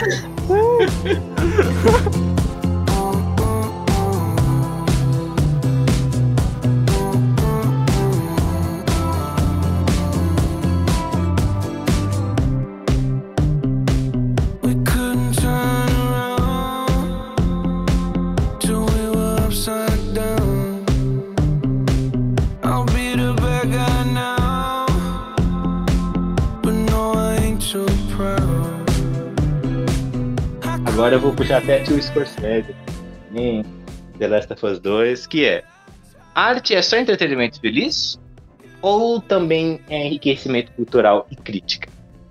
Por que feliz? Pô, não tem, a- não tem aqueles depressivos lá, Hum. os. Qual é o nome? Que faz o povo chorar? Como é que é, Tavares? Ah, é aquele filme de, de Emo? drama. Ah, Drama. Ó, eu acho é, E que. o drama. eu Acho que é, o conceito de Eu não gosto de feliz. drama. É, o, Hum. o triste já é o, o antônimo de feliz. Então já está sendo pegando já meio que nessa parte de ser feliz ou não. Mas não, nem tudo Não, mas pode eu- ser feliz. É que eu questiono isso, porque, por exemplo, eu sou muito fã da, do, dos joguinhos Que é? Us. Mineirinho. Não, Mineirinho Adventures é outra categoria de bom. Vamos lá. Ah, sim, sim, para. The Last of Us é um, é um of jogo, Us. né? Muito pesado, o primeiro. Só que ele ainda meio que tem um final feliz. Porque a menina tá viva, e o cara salvou ela. E o 2, o 2 fala sobre ciclo de ódio. Poderia citar aqui Attack on Titan, mas tá vendo? Poderia, mas é uma obra de cada vez. Em The Last of Us 2, que foi mais polêmico, não só por esse coisa do ciclo de ódio, mas também por preconceitos né, com a comunidade LGBT. Aviso: a partir desse momento você estará entrando em uma zona de spoiler sobre The Last of Us 2. Para evitá-lo, pula até 59.2.00. É, e, é um, e é um jogo em que o protagonista, aliás, a protagonista, só cai num abismo. Ela mata mulheres grávidas, ela mata pessoas inocentes, trucida incontáveis vidas, e no fim ela sofre as consequências. Na pele, ela perde a família que abandonou ela, Spoiler aí, hein? amigos. Não falou? a tudo Bota aí, porco. Fala spoiler depois. A seguinte pula pra cena vai. A seguinte 25 fala minutos e Vinícius, vai ter 47 spoiler. segundos. Não, Eu aí o porco fala, aí coloca isso, né? O aviso manda você exatamente a parte que eu falo que o Joe morre! Aê! Aí. Ele morre? Alerta de spoiler, você acabou de passar por um. então, e é um jogo muito pesado. E você só sofre. Quando você joga The Last of Us 2, você De verdade, não 50 se diverte. Você só fica triste. Você só tem sofrimento. Você assiste agonia. Quando você vai matar um inimigo, ao contrário, sei lá, de, de clássicos aí, Call of Duty e tal, o inimigo ele fala: Caraca, eles mataram o João! Meu Deus! Sabe assim? Você escuta. Caraca, matou o João? Caraca. Ô, assim? Vini, é matou o João? ele- ele- Matou- isso eu achei meio. Eu gostei do que eles fizeram no The Last of Us. Só que eu achei um pouco forçado depois. Porque quando você faz uma, duas, três, fica legal. Aí depois fica falando as pessoas chamando as pessoas. Eu não chamo nem o Marcos mais de Marcos, chamo ele de Chico. Não, não, não, não adianta isso. Vamos fazer uns apelidos assim, pelo amor de Deus. E eu quero acrescentar um negócio, Vini, que ninguém percebeu. Mas o, o Tavares fez uma piada muito merda e eu vou deixar, né? Só ele sozinho agora com a piada merda que ele fez. É, porque Ah, o Vini falou sim. assim: é um jogo muito pesado. O Tavares falou assim: é mesmo, 50 gigas é foda, eu vou deixar ele exclusivo. A piada merda dele. Ainda bem que eu não escutei, cara. Então, e é um jogo muito pesado. E você De verdade, só 50 sofre giga. quando você joga. De verdade, 50 GB. Ah, eu pensei que ninguém tinha escutado. Não, é, mas Não, então, é, que verdade, é, é um sabe. jogo que ficou muito criticado pela mídia e também uma grande parcela de pessoas preconceituosas, né? Idade LGBT. Mas, porém, muitas pessoas falam, poxa, mas eu joguei o jogo e não é divertido. Poxa, eu joguei o jogo e só chorei, meu, só tem desgraça. mas aí entra aquela questão, né? Mas arte não é entretenimento. Olha só. Arte é transmitir cultura. Hum, A arte não é te deixar feliz. A arte é te alertar, por meio de algumas manifestações né, do audiovisual, enfim, sobre alguns aspectos da vida. Sobre alguns temas que são muito espinhosos de se falar. E eles usaram um jogo para falar sobre isso, sobre o ciclo do ódio. Que o ódio, ele só traz mais destruição. Ele te afasta, né, Mais do ódio. que amor, só traz mais ódio. Então, o jogo traz isso de uma forma muito densa. Muito tanto que quando eu terminei de, de jogo, eu não Chorou. sabia o que reagir. Então, Tavares, eu até pensei, caraca, meu, eu fiquei sem reação. Eu mesmo que queria chorar, Uhum. mas tava muito impactado com o que aconteceu. Que eu falei, cara, meu, depois de tudo isso, ela perdeu tudo. E eu vou até falar aqui mais um aspecto, um último spoiler, que a Ellie, ela perde... Tavares, você que toca violão, quais que são os dedos que mais importam pra tocar violão? Todos. Não. Não, é que ela perdeu os dois dedos lá, se eu não me engano. Alerta E, de tipo, spoiler para o que acabou de passar. impossibilitou ela de tocar violão. Só que assim, quando ela perde dois dedos, você nem pensa nisso. Só que na última cena, quando ela pega o violão que o Joel deu pra ela, e ela vai tocar e ela Ele não pode tocar. consegue, aquilo ali doeu tanto no meu coração. Por quê? Porque a música era o último É que lado lembrava que tinha dele. sobrado entre ela e o Joel. E ela perdeu isso quando ela perdeu os dois dedos, que ela foi numa jornada de violência. Então, assim, até isso ela perdeu. E, e você, meu, é o jogo. Gente, se você vai jogar, pega um Rivotril e deixa do lado. Porque assim, é desgraça. o tempo não tem trégua. Não tem, ah, se esse momento é feliz. Você tem um segundo de momento feliz e já vai pá na sua cabeça. E é gente sendo triturada, torturada na sua frente. Você mata cachorros no jogo. Cachorro, mano. Ô, Vini, É é... Crueldade É, no nível. Essa parada que. de. Do, do que a gente tá Entendeu? discutindo agora, né? Que ah, realmente a arte não, não deve ser É, considerada algo Hum. realmente feliz. Porque também as coisas que a gente é, tem que transmitir com a arte, né? Com desenho, com jogos. Não, não, precisa, não precisa ser simplesmente contos de fada, que começa era uma vez e termina com vivendo feliz pra sempre. Porque- Um arco-íris É, muito a- louco. Isso a- as coisas não, não são tão simples assim, né? Então passar esse tipo de perrengue que acontece, mostrar um pouco da vida, eh, transmite um pouquinho da, da visão das pessoas com, com esse tipo de coisa. Exatamente. E é um tema que, assim, é muito sempre criticado quando você tem. é, eu vou citar agora, nunca imaginei citar uma comédia romântica, mas vou citar aqui, que tem um filme chamado Como Eu Era Antes de Você. E é um Ah, filme que sobre um Amei, rapaz, lindo, bafão. bafão, né? E era um rapaz, assim, super, super atlético, bonitão, candidato, né? Um candidato, entendeu? Sempre, né? Como Tá sempre. Como sempre. Aí, beleza, tem uma vida de pegação com modelos, casa, até que ele sofre um Como acidente. sempre, olha só. Ah. Como sempre. E ele fica completamente paralisado do pescoço pra baixo. Agora que eu entendi, filha da puta. E assim, e, e aí depois tem uma historinha que ele conhece uma enfermeira, super gente boa, eles vão se apaixonando. Só que no final do livro e do filme, spoiler alert, ele escolhe morrer. Ele escolhe ir, acho que pra Suíça, tomar eutanásia e morrer. Porque na visão dele, é, aquela vida que ele tinha, comparado com a história dele, era um sofrimento sem fim. Porque ele não podia. é, se- não podia dançar como ele fazia, ele não podia correr, ele não podia ter relações. Então a vida para ele se tornou insustentável.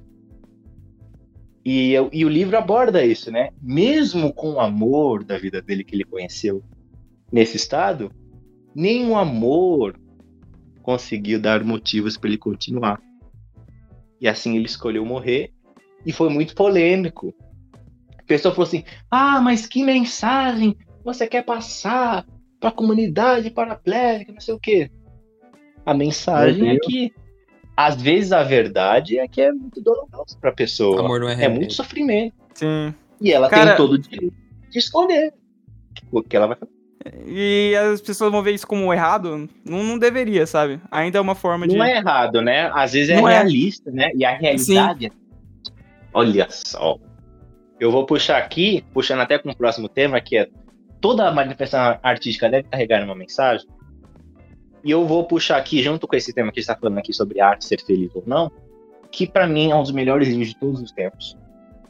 Que tem que ser obrigatório, toda a população da Terra tem que ler esse livro pelo menos uma vez, que é 1984, de George Orwell. Em 1984, a gente tem uma forte crítica à União Soviética. Só que isso você até esquece com a crueldade e a perversão que esse livro carrega. Porque ele fala de um Estado onde ele controla o que você fala, o que você diz, o que você trabalha. Tem o, o protagonista, que é o Winston, ele trabalha no Ministério da Verdade. E os nomes dos ministérios são lindos, né? Tem o Ministério da Verdade, tem Da o mentira. Ministério do Amor, Caraca. que é o da Justiça. É tipo divergente? Calma, não calma aí. pode, tá, Calma aí, não. calma aí. Não vamos degradar um pouquinho o bagulho, né? Qual que é o nome do bagulho? É, divergente, divergente. Vai lá, Lê. Não é Então, George Orwell, não, é divergente. 1984, né, que inclusive ele que deu esse tom é, apocalíptico quase, né, um, um apocalíptico, um apocalipse político que inspirou Jogos Vorazes, Divergente, Maze Runner. Mas a grandiosidade de 1984 é que ele consegue te demonstrar o quão perigoso é um Estado totalitário. Porque, por exemplo, o Winston, como eu disse, ele trabalha no Ministério da Verdade. O Ministério da Verdade tem uma função muito clara. O grande irmão, que é o líder, né, imortal da nação, vale ressaltar, ele não erra. Nunca errou. Nunca errou. Ele nunca conheceu pessoas que depois foram presas. Ele nunca fez declarações contraditórias. Então, qual é a função do Ministério da Verdade? Reescrever o passado. Porque no livro tem até o lema, né? É, quem controla o passado controla o futuro, quem controla o presente controla o passado. Ou seja, o Ministério da Verdade reescreve todos os dias notícias, manchetes de jornais. É, e é claro, né, o, o mais famoso tema de 1984 é que tem grandes nações que viraram meio que blocos, né, gigantescos, e eles estão em guerra entre si. Se eu não me engano, é a Eurásia. Aí tem. Eu sempre esqueço. Eurásia. Aí tem a facção africana. E tem a facção que é a Rússia e a Europa. E assim, e por exemplo, se o país do Winston, lá, de 1904, tá em guerra com a Eurásia, tá em guerra com a Eurásia, sempre esteve em guerra com a Eurásia. Em nenhum outro momento da história houve outro inimigo. Só que no dia seguinte, a guerra com a Eurásia acaba e começa uma guerra, sei lá, com o, o bloco dos Estados Unidos. O quê? Nós sempre estivemos em guerra com os Estados Unidos. Nunca na nossa história tivemos em guerra com outras pessoas. A Eurásia é uma grande aliada nossa. Então eles vão subvertendo a verdade.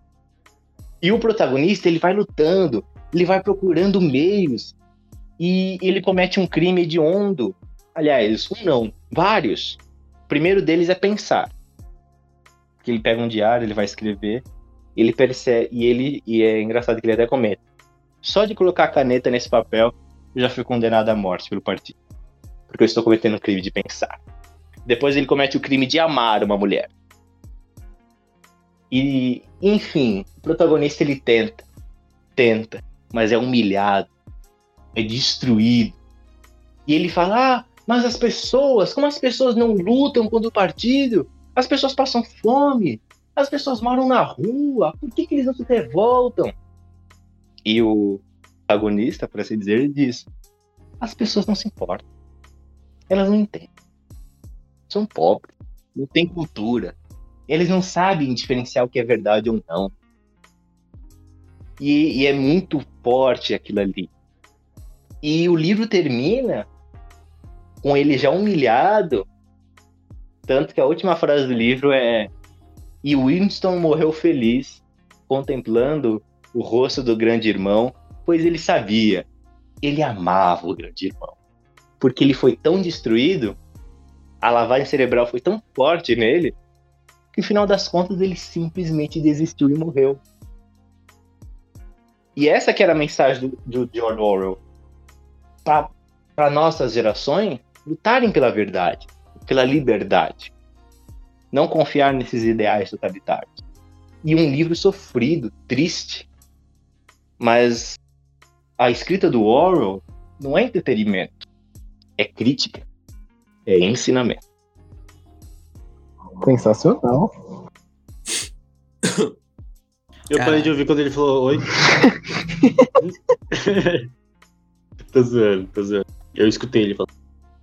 Mas não, eu quero saber de vocês agora. Eu quero saber que qual foi a obra, né, que marcou vocês nesse quesito. Gente. É, eu posso falar um negócio? Confessar um pouquinho? Eu saí nesses últimos oito minutos. Não vi nada que vocês Hum. falaram. Passou o Puta carro que do churros, mano. Saí correndo. Ah, não.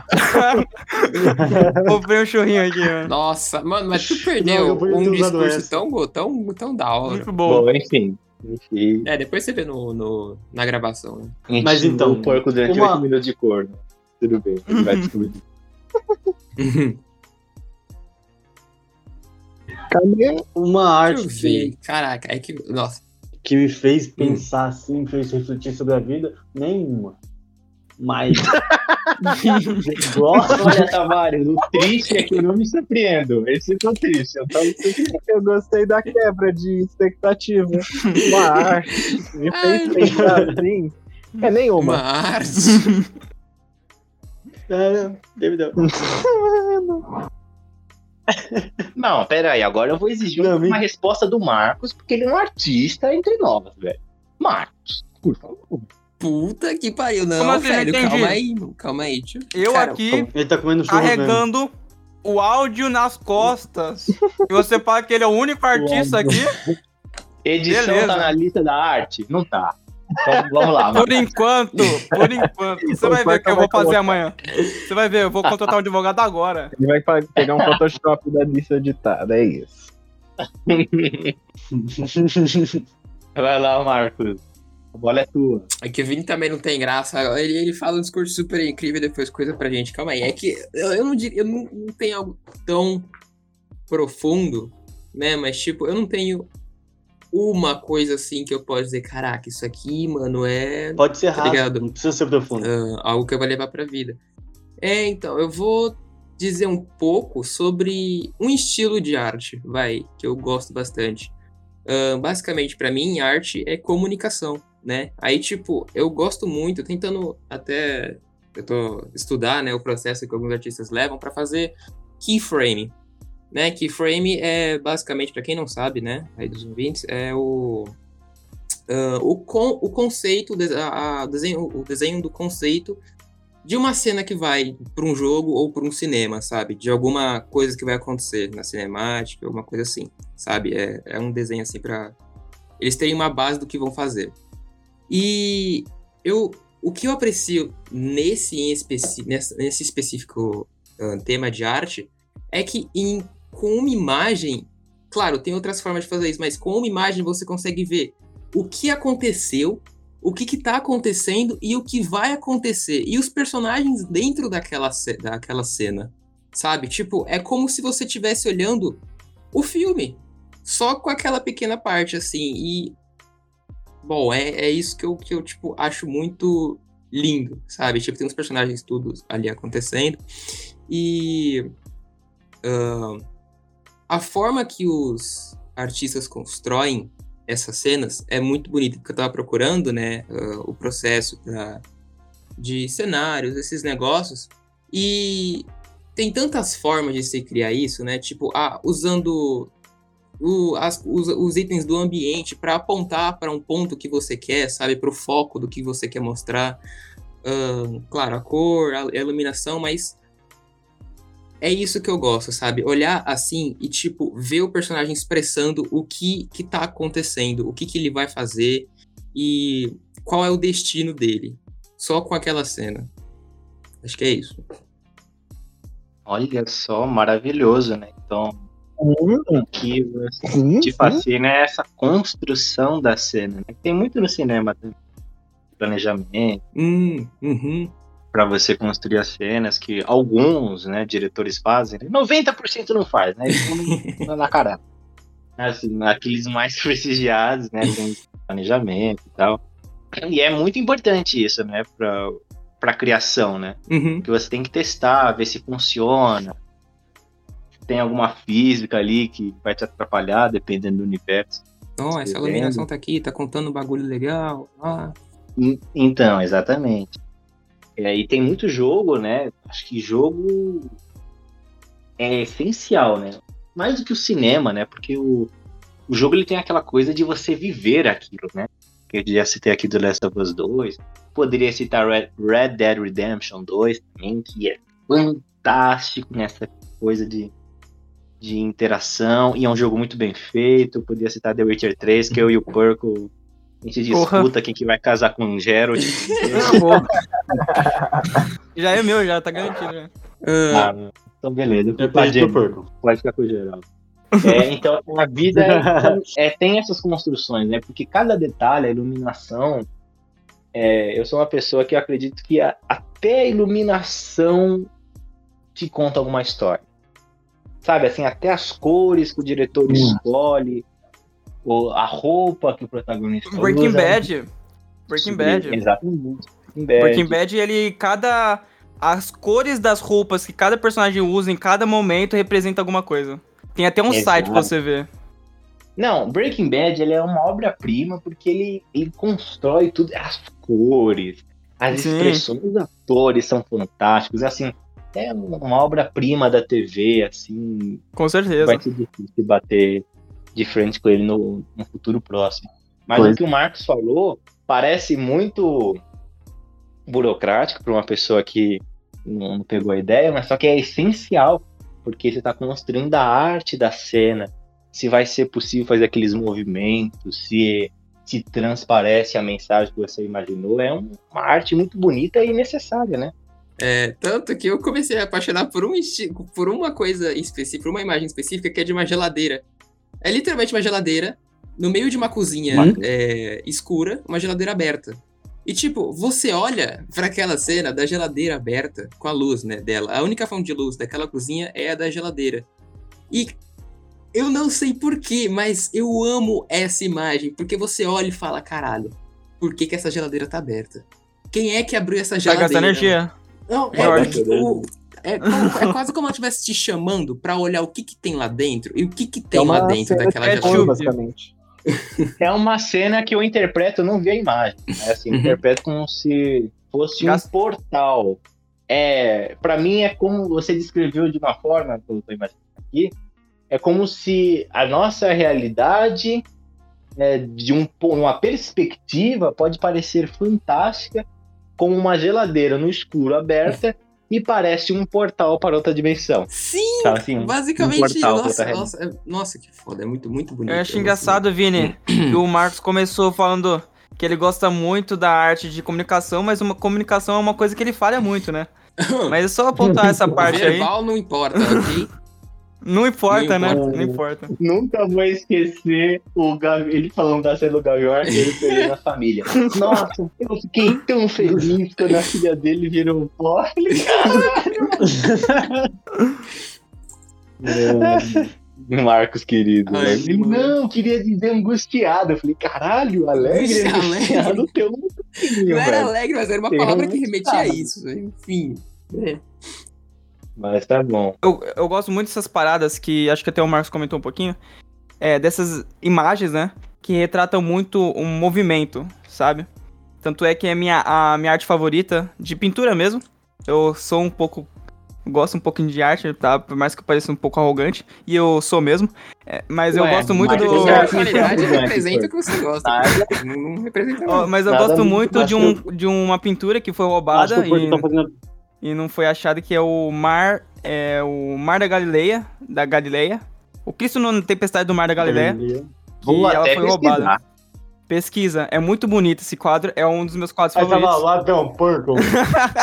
Não, tá, parece que tá ó, desaparecido por 25 anos. Ela é muito bonita, Vini. É, é, é meio. É Cristo, né? Eu não sou religioso, mas mesmo assim a imagem, é, a pintura é muito bonita. E eu recomendo a vocês Nossa, aí que vendo. não tem muito conhecimento, mas pesquisar essa arte aí que é muito bonita mesmo. E ela Nossa. retrata um movimento na tempestade. Muito bonito. Bonito. Eu, eu acho assim, essas artes é. Eu, particularmente, eu, eu prefiro uma pintura mais abstrata tal. Mas essas que.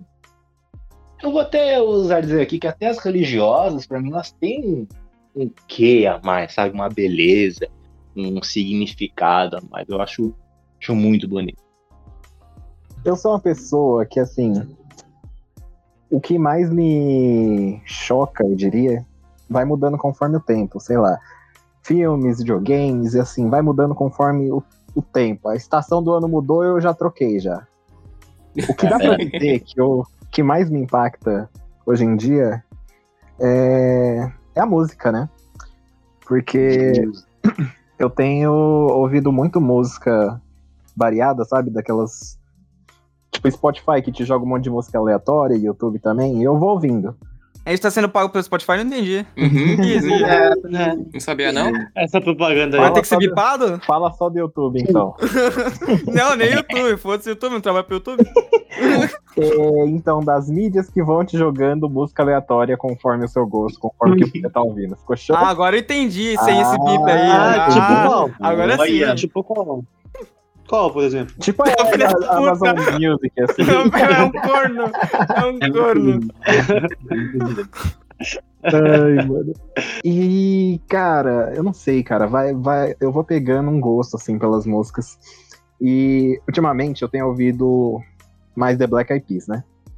The Black Eyed Peas, eu vou citar aqui até The Office, que na época do The Black Eyed Peas tava, tava transmitindo The Office, né? E tinha um personagem que ele era, assim, ele, ele era só um saco, um pé no saco, um, um pé no saco. Hum, Saco no pé, né? Um saco no pé, exatamente. o cara foi no saco. E ele chega, chegou no escritório falando, cara, eu tô cansado de, de, Black Eyed Peas, cara. The Black Eyed Peas é o rock pra quem não gosta de rock, é a eletrônica pra quem não gosta de eletrônica. E basicamente isso, Ah, né? então é genérico. É, não, foi o que o personagem falou. Mas, cara, The Black Eyed Peas tem uma música que todo mundo conhece. Peraí que vai passar a mão. Foda, peraí. Ah, até o Speed Racer passou. É a nova música, a nova música do Black Eyed. Peas, Speed Racer. E Vai passar uma moto. tem uma música que, que é muito Calma aí, famosa. tá passando outra. Ah, aí pode, mano. Caralho, essa música é famosa, É. Mano, só que toda rua aqui no Brasil. No Brasil não, de São Paulo. É, tem uma música dele chamada Where is the Love. Todo mundo já ouviu ela pelo menos uma vez. Ah, Eu até canto Vai. aqui, ó. Where is the love? O editor não vai precisar colocar. Obrigado. Where is the love? Ficou igual. Não, pera aí. Rapidinho é o editor. né? Pera aí. É Where's the Love ou What is Igual- Love? Acho que é What is Love. Where, é não, where is Love. the love? É where is the love? Where is the Love é de outra Essa é. Essa What is então. love? Baby, don't hurt me. ouvido, Essa é outra. É. Mas. É aquela é me. Father, Father, Não. Father, help us, send some guidance from above. The people got me, got Nossa, me questioning, where is the love? Essa aí. Olha, O Purple- pela, pela perfeição da, da interpretação do Purple, eu até pensei que a banda tava até aqui com a gente tocando. Eu imaginei que seria assim também. Eu faço os Confesso. quatro cantores, mano. Eu faço tá os quatro. Eles são quatro. São quatro? Não São sei. os quatro. São os quatro. Eu fiz, eu Cara, fiz os quatro. quatro cantores. Eu- Puta, eu faço. Pronto, né? The Black Eyed Peas pode contratar. né? Não, com certeza. Agora é o The Black Eyed Eu acho que o Purple, eu acho que só a parte que ele cantou já explicou pra gente por que o Michael gosta dessa música. É. Realmente. Mas. Eu fiquei mais impressionado do Purple saber a música. Escrevi. Confesso que eu pensei que ele não ia saber. Mas, cara, essa música foi lançada em acho que 2003, se eu não me engano. Nossa, não acho que não é tão E- antiga assim, não. Não, é, tecnicamente. 20 Purple, anos, as quase. coisas passam rápido. E, cara, na época, ela foi lançada, né? Fez muito sucesso. Mas ela passava uma mensagem muito pesada, cara. Que 2003, né? Tava. Ainda Não passa tava. mais? A sociedade ainda tava um pouco pesada. Em dois anos atrás tinha sido o ataque de 11 de setembro nos Estados Unidos. Ah, tava tendo muita, muita. Muito caso de racismo acontecendo lá. Sempre tem, né? Mas Caraca, eu tô lendo aqui a letra e realmente é pesado, mano. É, então, ela é muito pesada, cara. E eu não sei se vocês já viram o clipe da música. E qual é a proposta do clipe? É o pessoal, né? Como se fosse um- uma organização né, de protesto contra o que que tá acontecendo com o mundo, porque ninguém tá entendendo por que, que o mundo tá tão agressivo, tão é, impactante assim, e eles estão lançando, tipo, cartazes, folhas com uma interrogação. Li- Literalmente um cartaz com uma interrogação. Significando Mas a resposta é muito clara, Michael. Posso responder pra você? Eu quero saber agora.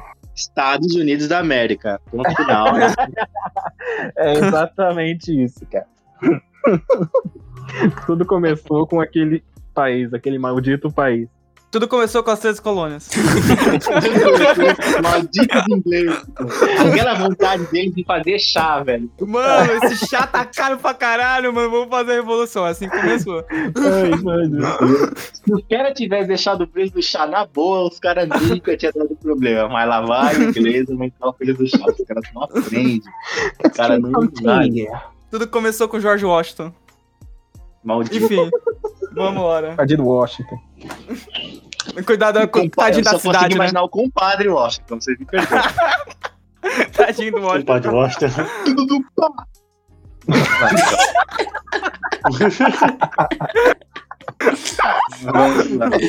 Ai, gente, pelo amor de Deus, vamos logo. Já vai fazer duas horas de gravação, velho. Ah, mano, você faz Ah, mano. pequeno, relaxa. Só Só, pior, deixar Daqui pra frente só pior, né?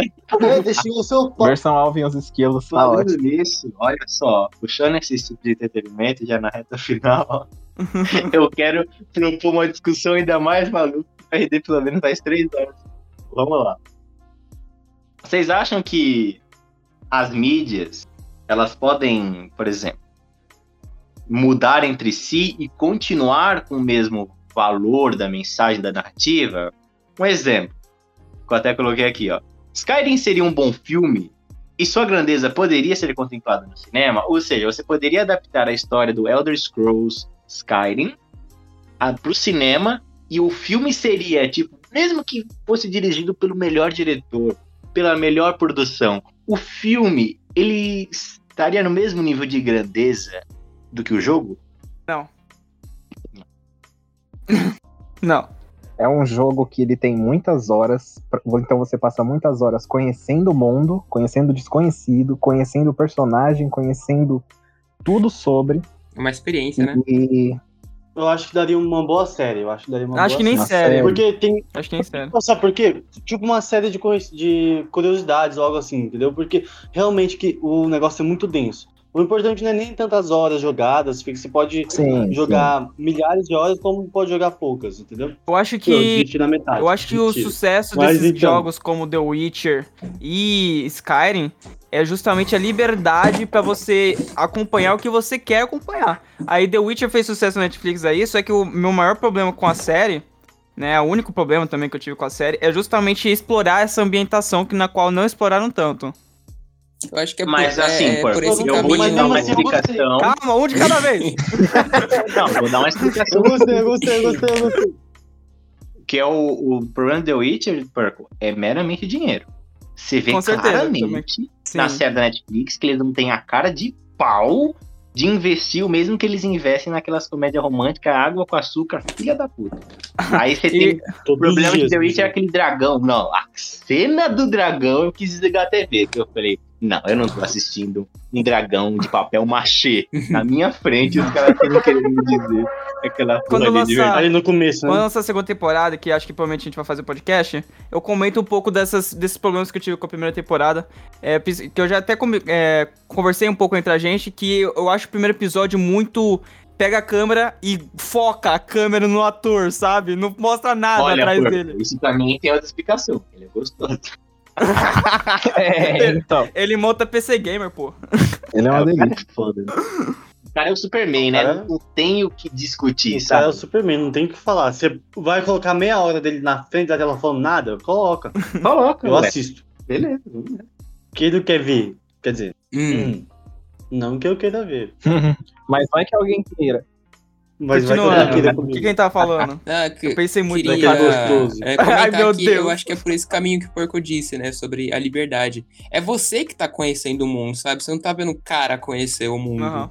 É Hum, você é Fora que você que criou o personagem, não foi um personagem genérico, assim. Isso, Que... tá ligado? Você não tá vendo as aventuras dele, você tá vendo a sua aventura quando você tá jogando. Não é que nem aquela merda que fizeram no Monster Hunter, que eles criaram uma historinha aí dos americanos que foram para o outro mundo. Puta, aquilo ali foi uma merda. E porque eu não joguei o jogo, eu achei uma bosta. Então, o trailer já é uma merda. eu não vi, Hunter, mas agora eu fiquei triste, cara.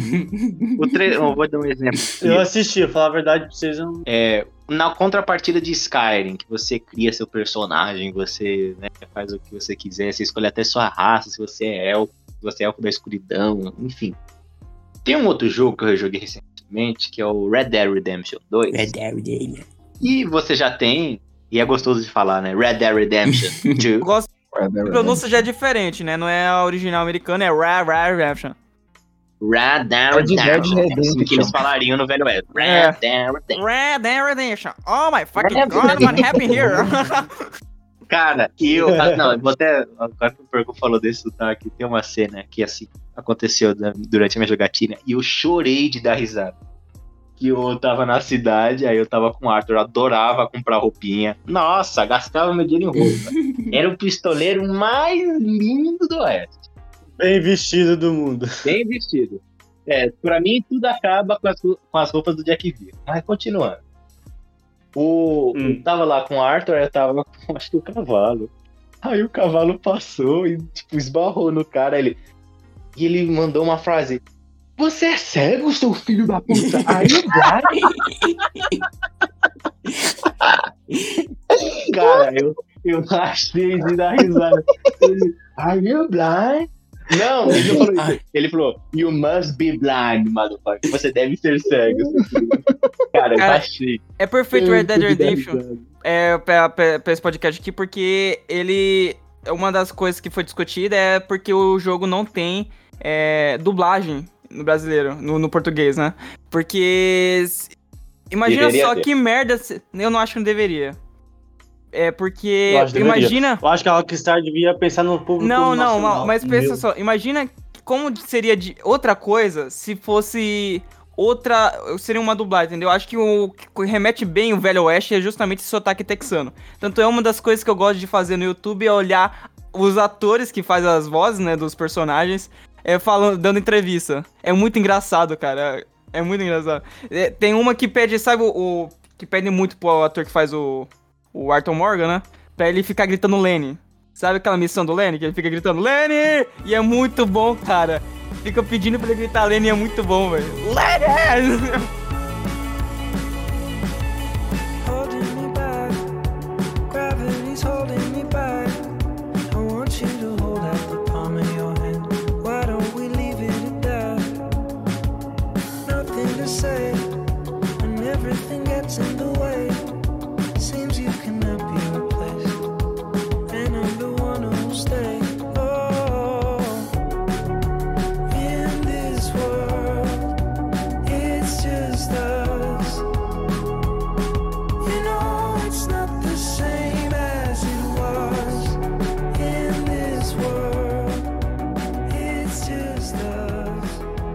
Por exemplo, você tá aqui Cyberpunk, apesar dos problemas, perna, com bugs e tal, foi um jogo. Por você terminou? Inclusive, a história? Não, mas eu cheguei, É. tô bem perto do final, que eu parei de jogar porque eu terminei de. fui pro Valhalla, aí eu voltei a jogar Red Dead Redemption. Ah, então eu vou dar spoiler mesmo do que acontece, hein? Então, quando ele morre, sacanagem. é o começo do jogo. Então, Spoiler alert ele- aí. O que acontece? O jogo, ele. Eu acho fantástico, talvez o Purple, não sei se vai concordar comigo, mas ele tem uma ambientação que é perfeita. Night City é uma cidade magnífica, é estrondosa. E a cidade, a arquitetura, e olha só, a moda, a arte, a música, tudo é uma grande crítica ao que nós estamos nos tornando. Nós estamos tornando artificiais sem cultura. Só aquilo, a aparência, o desejo.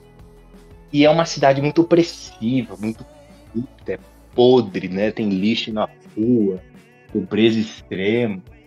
E você caminha no jogo, né? Você tem uma narrativa que você tem. que você tá morrendo, porque o John Wick tá na sua cabeça. Infelizmente. Só que naquele momento o... você vai lutando, vai tramando plano, você tem vários finais que você pode fazer. Só que chega no final, e não vou aqui também estragar o do Purple, mas o final é sempre triste. Porque você perde. E aí que tá. Você perde em qualquer escolha que você faça. Não vou dizer como que você perde, mas assim, e é muito doloroso, porque você tem que fazer escolhas muito difíceis de quem morre, de quem. E é muito profundo. É diferente até de que você ler um livro sobre cyberpunk, porque você está imaginando aquele mundo. Só que no videogame você vive aquele mundo. Você que toma as escolhas de quem você mata e quem você deixa viver. Cara, eu De até me sinto. Me sinto aliviado quando tem esse tipo de escolha, só que o jogo já toma a decisão por mim, sabe? Eu já até fico aliviado. Ufa, não fui eu que tomei essa decisão. então, é, são decisões difíceis muitas das vezes. Você tem opções de trair personagens, trabalhar para certas pessoas e organizações.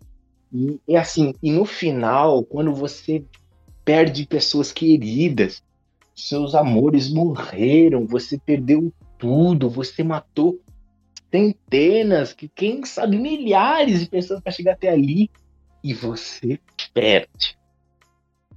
Você perde sua dignidade, você perde seu amigo, e dependendo da sua escolha, você pode até perder sua vida. Então, e é engraçado porque não existe final feliz no Cyberpunk, eu sei disso porque eu fiz todos os finais. Quando você joga e você. É, Entendi. entendeu? né? Eu joguei um pouquinho só. Só um Um pouquinho. pouquinho. Aí, quando você joga aquele jogo, é, e você fica chocado com aquele final que é muito triste, é. Eu, eu uso comparar ele com o The Last of Us 2, no quesito de profundidade e tristeza. E, e você também fica chocado. Mas só que quando você para pra pensar em Night City, as pessoas, a arquitetura, meu, o jogo sempre disse como seria seu. Seu fim seria triste, sozinho e sem tempo. Como Night City é uma cidade sem vida, sem tempo, sem dignidade. E, e é tão fantástico isso. Quando você consegue compreender, você fala, meu, até os figurantes bugados que estavam andando de braço aberto tinham uma coisa a agregar. Tudo aquilo ali, aqueles banners, aquelas propagandas, tudo aquilo ali tá, era um aviso de que, meu, não importa quanto você luta, você vai perder. É uma coisa meio também 1984. Você luta, luta, luta e você não chega em lugar nenhum. Você perde. The Last of Us 2, você vai lá, massacra pessoas pro, pro seu ciclo de ódio e você não chega a lugar nenhum, você não ganha nada. Nada além de sofrimento e desespero.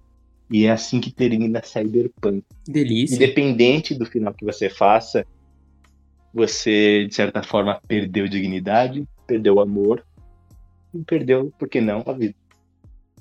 Mas tudo bem, né? Eu acho que agora, Porco, pra finalizar, a gente pode fazer uma última pergunta?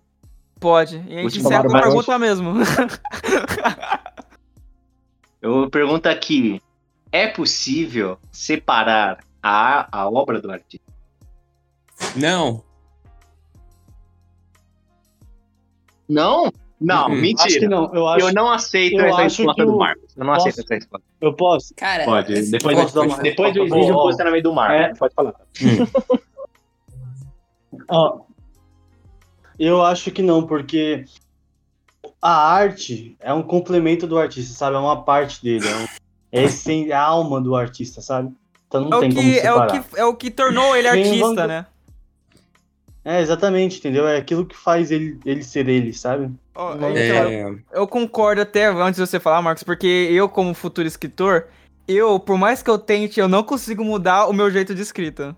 Eu até Não, melhoro mas- o meu jeito normal, só que ainda sou Vocês eu. não estão entendendo. Vocês não estão entendendo o que eu quero dizer.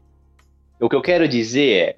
Eu vou exigir um posicionamento Gente, do Marcos porque ele gosta de. Lovecraft. Uhum, Lovecraft era um homem racista, uhum, declaradamente. uhum. Sim, E ah, até aí porque sim. o Ah, período histórico aqui. onde ele vivia era com. Era assim, não, não existia esse debate, né? Então, assim, vamos falar a verdade. No período histórico dele, 90% das pessoas eram racistas. Né? Uhum. Sim, não.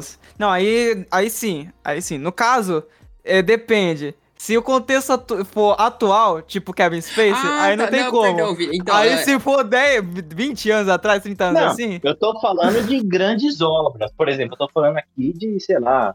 é, deixa eu pegar aqui um autor aqui, ó. Dante Ah, Alighieri. Não, aí sim, porra, porra. Só- se for ontem, não tem como. As pessoas não vão. Ah, ontem não Twitter, Twitter existe, entendeu? Não tem como. As pessoas não vão Eu deixar. tô falando assim. Eu, eu vou citar até aqui um exemplo que gerou um datastar nas redes sociais. Tem um filme muito clássico que é o O Vento Levou.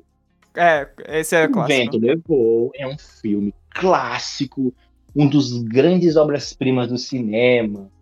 Enfim. Eu tenho aqui que o é um original, filme. inclusive. Oi? Eu tenho o DVD original. Olha só esse porco cineasta. E o filme, claro, ele se passa um filme muito racista, muito preconceituoso, até porque também trata a Guerra Civil Americana, que também era um conflito assim selvagem, de tão bárbaro e violento que foi.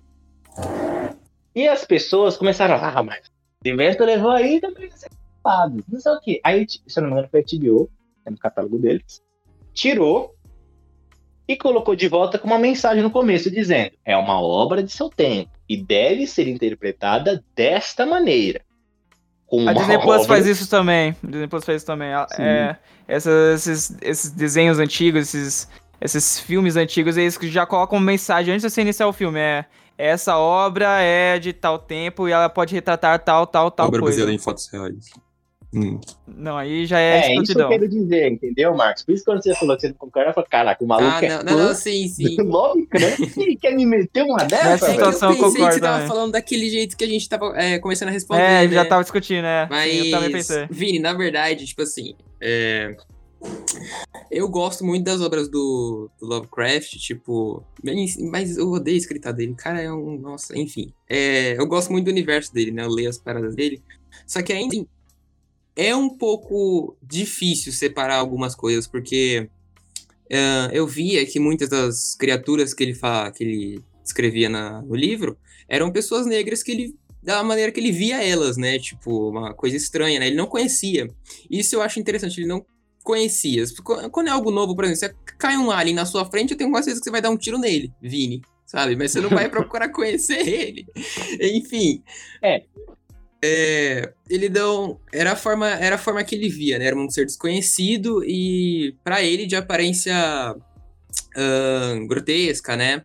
Mas e por isso que tipo algumas das vezes quando eu tô lendo ele começa a descrever uma criatura, não as- não tem como eu não ligar isso à a visão dele, né? Tipo que ele tava basicamente ahn, transferindo um pouco da visão dele do mundo pra lá, né? Ou seja, eu, eu- só que ah, eu separo, eu separo sim, eu tipo vejo, caraca, que criatura incrível, mas ainda tem esse resquício, né? Esse fragmentozinho que desse do histórico dele. É, eu ainda não li nenhuma obra dele, né? Então eu acredito que o, o racismo que ele considera as criaturas é algo mais velado, né? Acho que ele também não fala. Então, Não, não, um monstro. Acho que também não era.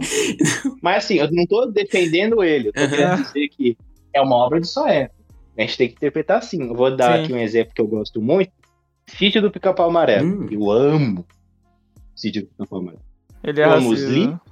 E eu amo a série que teve na TV Cultura durante. Eu cresci assistindo. Delícia. Eu também. Só que quando você pega o Monteiro Lobato, ele é um cara racista.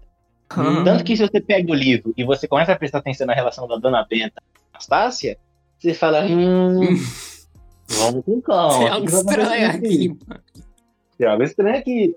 Só que você, quando você é criança, você às vezes você não pega essa nuance. Uhum. Ou a gente tem uma pensa. mente muito infantil e não, percebe mesmo. A gente não vê maldade, né? É, A gente não vê. E é até perigoso que às vezes a gente começa a assimilar isso, né? É É. perigoso também. tem que tomar Por cuidado. isso que é, eu acredito que também é uma discussão muito profunda que acontece hoje no entretenimento e na arte no geral, que é é possível adaptar essas obras? E eu acredito que seja, é, em- por exemplo, Lovecraft. Vamos voltar ao nosso querido amigo tenebroso. Lovecraft era um homem racista, declaradamente, só escrito, denunciava isso também. E aí falar assim, poxa, vamos fazer uma série sobre escolha do Lovecraft? Vamos. Mas vamos fazer o seguinte: 100% do elenco é negro? Genial! Genial! Porque aí você tá contando a história maravilhosa que o autor escreveu e você tá ao mesmo tempo tirando o sarro do preconceito idiota dele, Hum. enaltecendo atores e atrizes negras. Olha só, isso pra mim, eu não assisti a série, nunca li uns livros do Lovecraft, mas essa sacada eu falei, meu, os caras são muito bons, os caras fez a adaptação perfeita. Então eu acho que dá pra fazer esse tipo de coisa, né? Você pode Hum. colocar avisos no livro, na série, mas eu acho que é, também é perigoso também você começar a meio que reescrever. Que também houve esse debate, né, no arte. Ah, vamos, vamos mudar algumas palavras de Monteiro Lobato? Eu acho que isso também não é legal. Não, não, mas também deixar, acho que se colocar uma faixa etária aí também pra essas obras, sabe? Além de avisar, pelo menos não deixar pra criança, sabe? Tipo, Eu acho que não, porque, tipo, as, as crianças, a visão das crianças ajuda a des- descascar isso aí, tá ligado? A Mas ficar- você tem que falar, né? Porque se a pessoa fala assim, ah, haha, que engraçado. Não pode. É, eu acho que é a responsabilidade do pai e da mãe falar, ó, filho, é, essa cena aqui, a dona Benta e a Anastácia, é, não é certo o que ela fez, entendeu? Mas só que você tem que lembrar que no tempo da dona. Aí você brinca, né? Tempo. Benta, não era assim. Hoje a gente aprendeu, a gente sabe que não é certo, sabe? Levar nesse sentido. Hum. Ah, por exemplo, eu vou citar um, um tema aqui que dói no meu coração. J.K. Rowling.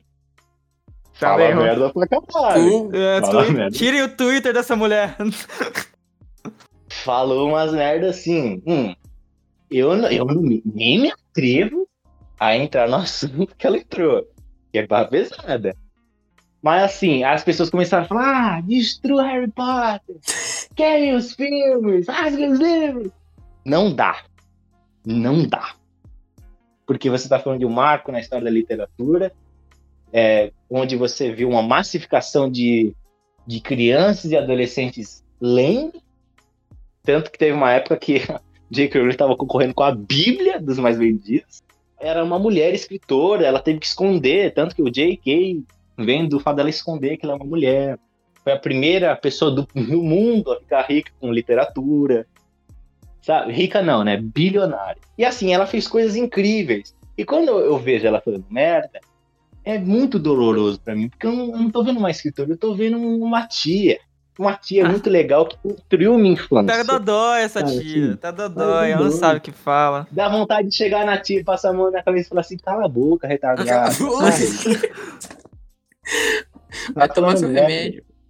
Vai tomar seu remédio. Isso. Gente, já tá louca. Vai lá, Vai lá, Gente, não liga muito pra que ela tá falando, não. Ela não tá tomando remédio direito. Tá bom, vovó, tá frio, Mas aí. isso, e é tanto foi as falas da J.K. Rowling que trouxe também, de novo, essa discussão. Ai, podemos eh, afastar os comentários do escritor, né, do autor da obra? Eu acho que é possível. É, o Tavares falou que a essência do autor vive na obra e isso é impossível separar. Concordo. É impossível você tirar a essência do autor da obra. Mas em arte, quando colo- como expomos nossas obras, ela não é mais nossa, ela é do mundo. Picasso, ele, ele era até uma figura muito engraçada, que ele andava com um revólver. sem munição. Ele andava com revólver, e toda vez que alguém perguntava, poxa, Picasso, e aquela pintura, o que significa? Ele apontava o revólver na cabeça da pessoa. Meu Cala a boca! Deus! Por quê? Porque ele, ele não, não gostava dessa discussão, porque ele falava, cara, representa o que você quiser.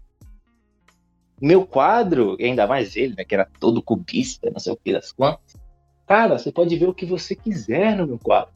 Quer ver Jesus? Você vê. Você quer ver o sol? Você também vê. É sua interpretação. A minha interpretação sobre a minha obra é inútil, porque ela não é mais minha, ela é do. E o mundo faz o que quiser com minha obra. Se eles vão amar minha obra ou não, é um problema do mundo. Eu fiz minha parte. Coitado do Van Gogh, sofreu. O Van Gogh, coitado. Mas tem muitos autores que morreram assim, na solidão, pobres, né? O próprio Lovecraft, voltando para ele mais uma vez, morreu falido, pobre Todo e desconhecido. Todo fudido. Acho que foi só vir. Acho que foi o quê? Nos anos 60, 70 que as obras dele começou a bombar. Então. O cara morreu na. na solidão, né? Não que uma pessoa como ele também tivesse muitos amigos, né? Se você pegar a mente torta dele, você via porque também que ele morreu sozinho. Mas tá bom. Ele né? chega numa conversa entre amigos, ó. Sabia aquele bicho lá, mano? Eu sonhei com ele. Sabe as fotos do. Eu acho maravilhoso, porque tem as fotos do autor, né? Do Lovecraft. Uhum. E ele era assustador, cara. Cara, Ele era um. assim, Ele era muito assustador, ele era um, aquele olhar vazio. Tava assim. o pior é que o Stephen King, ele também tem um rosto meio operado, mas ele é tão Esse King carismático, cara. Você olha pra ele e fala, caraca, eu Ah, quero mas ele é muito dar um abraço ele- nesse cara. Ele é velhinho, ele é velhinho Ah, ele é também, pô. Ajuda, não, é, né? já tá velhinho. Pô, com certeza. Você, tu vai me falar que não existe um velhinho que você não quer dar um abraço. Velhinho dá abraço sempre. Por mais que seja um serial killer. Cara. E o Stephen King, ele tem uma mente torta, né? Pegar as obras dele. A cara de rosto dele também é meio torta, mano. Então, velho, ele tipo. Eu lembro. Nossa, cara. Eu nunca vou esquecer. Teve uma entrevista que o George R. R. Martin, o autor de Game of Thrones, foi bater um papo com ele e o George R. R. Martin é conhecido por ser uma lesma escrevendo livros, né? É, É porque Game of Thrones ficou uma bosta porque ele não terminou os livros. Mas, continuando, ele olhou assim pro Stephen King, mó sério, e falou: Eu quero saber uma Como raios consegue escrever tantos livros em tão pouco tempo? e a galera foi rindo pra caralho. O Stephen. King, ele publicou, tipo assim, ele publica 30. No, claro, no auge da carreira dele, ele ficava 30 livros por ano. 20, Uhum. 15. Meu Deus. Eu tava vendo algumas, lendo algumas biografias dele, né? E tipo, eu vi, né, que ele falava que, tipo, se você quer ser um bom escritor, assim, você desconecta de tudo, senta na cadeira e escreve. Mas assim, todo dia. Você, mano, ó, dá oi, bom dia, vai pro teu quarto e fica lá, até bater 10 horas da noite, mais ou menos assim. Fica lá. Então, Marcos, Hum. eu posso te contar um segredo dele? Hum. Talvez ele não tenha contado nessa entrevista. Que ele usava muita droga e muito álcool pra escrever os terrores dele. Tanto que ele ficou viciado É, muitos anos, teve que ir pra Sim. reabilitação. Mas assim, ele esconde o ouro dele, né? Ele falou, ó, não, tem que escrever todos os dias e. Proerdo, né, meu? Proerdo. Só que na vez dele, né, o cara cheirava numa, ele descia a tequila no outro. no Vamos escrever aí de coisa, mano. Gente, não, não é fácil escrever, não, mano. Dá pra ver até o histórico do Tolkien, coitado. O cara parou. Quando foi escrever Senhor dos Anéis, ele parou quando ele entrar nas Minas dos Anões. Ele parou de escrever, voltou depois de anos pra poder voltar a escrever Senhor dos Anéis. O bagulho é difícil mesmo. Parada complicada. Não, é difícil, né? Construir Mas um é aquela história, né, Porco? É, o Tolkien, eu vou ser mais, mais uma vez, eu vou ser odiado pessoas, mas assim, eu não. Não, eu sei que você vai falar, eu concordo muito- com você. Eu não curto muito a escrita do Tolkien. Eu, eu- eu compreendo porque ele demorou tanto pra terminar o livro. Lógico, o cara tava descrevendo até com uma folha que caia da árvore, era. Cara louco, Ah. meu. Não, não É ele mesmo. e o George R. Martin, eles são uma sacanagem com o leitor, velho. Você tá num momento muito tenso da. Porque as folhas caíam de uma forma. Umas quebradas, outras nem tanto. Caraca, velho! Pelo amor de Deus, o Sauron tá na minha. Eu, não, eu tentei não conseguir ler esse negócio, não. Eu, eu entendo porque é bom, Eu, mas não eu dá. li o Cimarillion, cara. O Cimarillion. Cara, eu fui hardcore, cara. E assim, a mente do Tolkien, cara, ele, assim, ele devia usar alguma droga da época, porque eu nunca vou. eu- quando eu comecei a ler o livro, é tão absurdo a origem do mundo dele que eu falei, não, tem alguma coisa errada. É uma banda. Vocês sabiam que a origem do mundo do Senhor dos Anéis era uma banda? Não. Vocês sabiam? Era uma banda. Que era o Deus Mor. Falando, ó, todo mundo vai tocar numa sinfonia. E os caras tocavam. Até que um dia, acho que é. Que é o chefe do Sauron. Chefe do Sauron falou assim: não vou tocar. Aí Deus falou assim: você não vai tocar? ah, é? Então, só na minha frente. E tira o maluco. E o maluco cai na terra, putaça, ele, come, ele rouba o sol. Ca- Cara, é uma viagem. Você fala, meu, tem que usar droga pra acompanhar, velho. Ai, mano. Aquele velhinho, aquele cachimbo dele não tinha fumo coisa nenhuma. Tinha outra erva lá dentro. Porque, porra, é uma ele era- é uma lã. C.S. Ele é amigo do C.S. Lewis, né, também, que criou Nárnia. Que é uma parada também. Eles lutaram junto na Primeira Guerra Mundial. olha. Sim, pois é, é. E os dois são lunáticos ali. Mas não, imagina, tá lá o Tolkien e o Lewis. Ô, ô, vamos parar aqui um pouco. Eu tive uma ideia, cara. E se eu pegar um leão que fala e busca uma criançada em Londres pra levar pra terra do bagulho? Aí Terra eu do tô, bagulho. caraca, maluco, esse bagulho é bom demais. E ainda o, o? Lewis, o Lewis ainda é, mete tudo a religião, né? Porque o leão, ele é como se fosse Deus, né? Deus. É muito bonito. Você vê claramente algumas conexões né, nos, nos filmes de Narnia. Eu, eu só acompanhei pelos filmes. Eu também. E tem, tem, tem uma cena que o Aslan some, né? E a galera, caralho, Aslan é um escroto, deixou a gente pra morrer. Aí chega o Aslan no final do filme, salva todo mundo ali. É, eu fui, pois estava esperando vocês aprenderem uma lição. É muito cara de Deus fazer isso, né? Vamos É, deixar. Não, é, Tá, E aí, quando, quando o cara entendeu o que eu quero dizer, aí eu acho. É o mestre dos magos, tá ligado? É isso. Tem, né? Religiões é religião. Aí, mas é maravilhoso.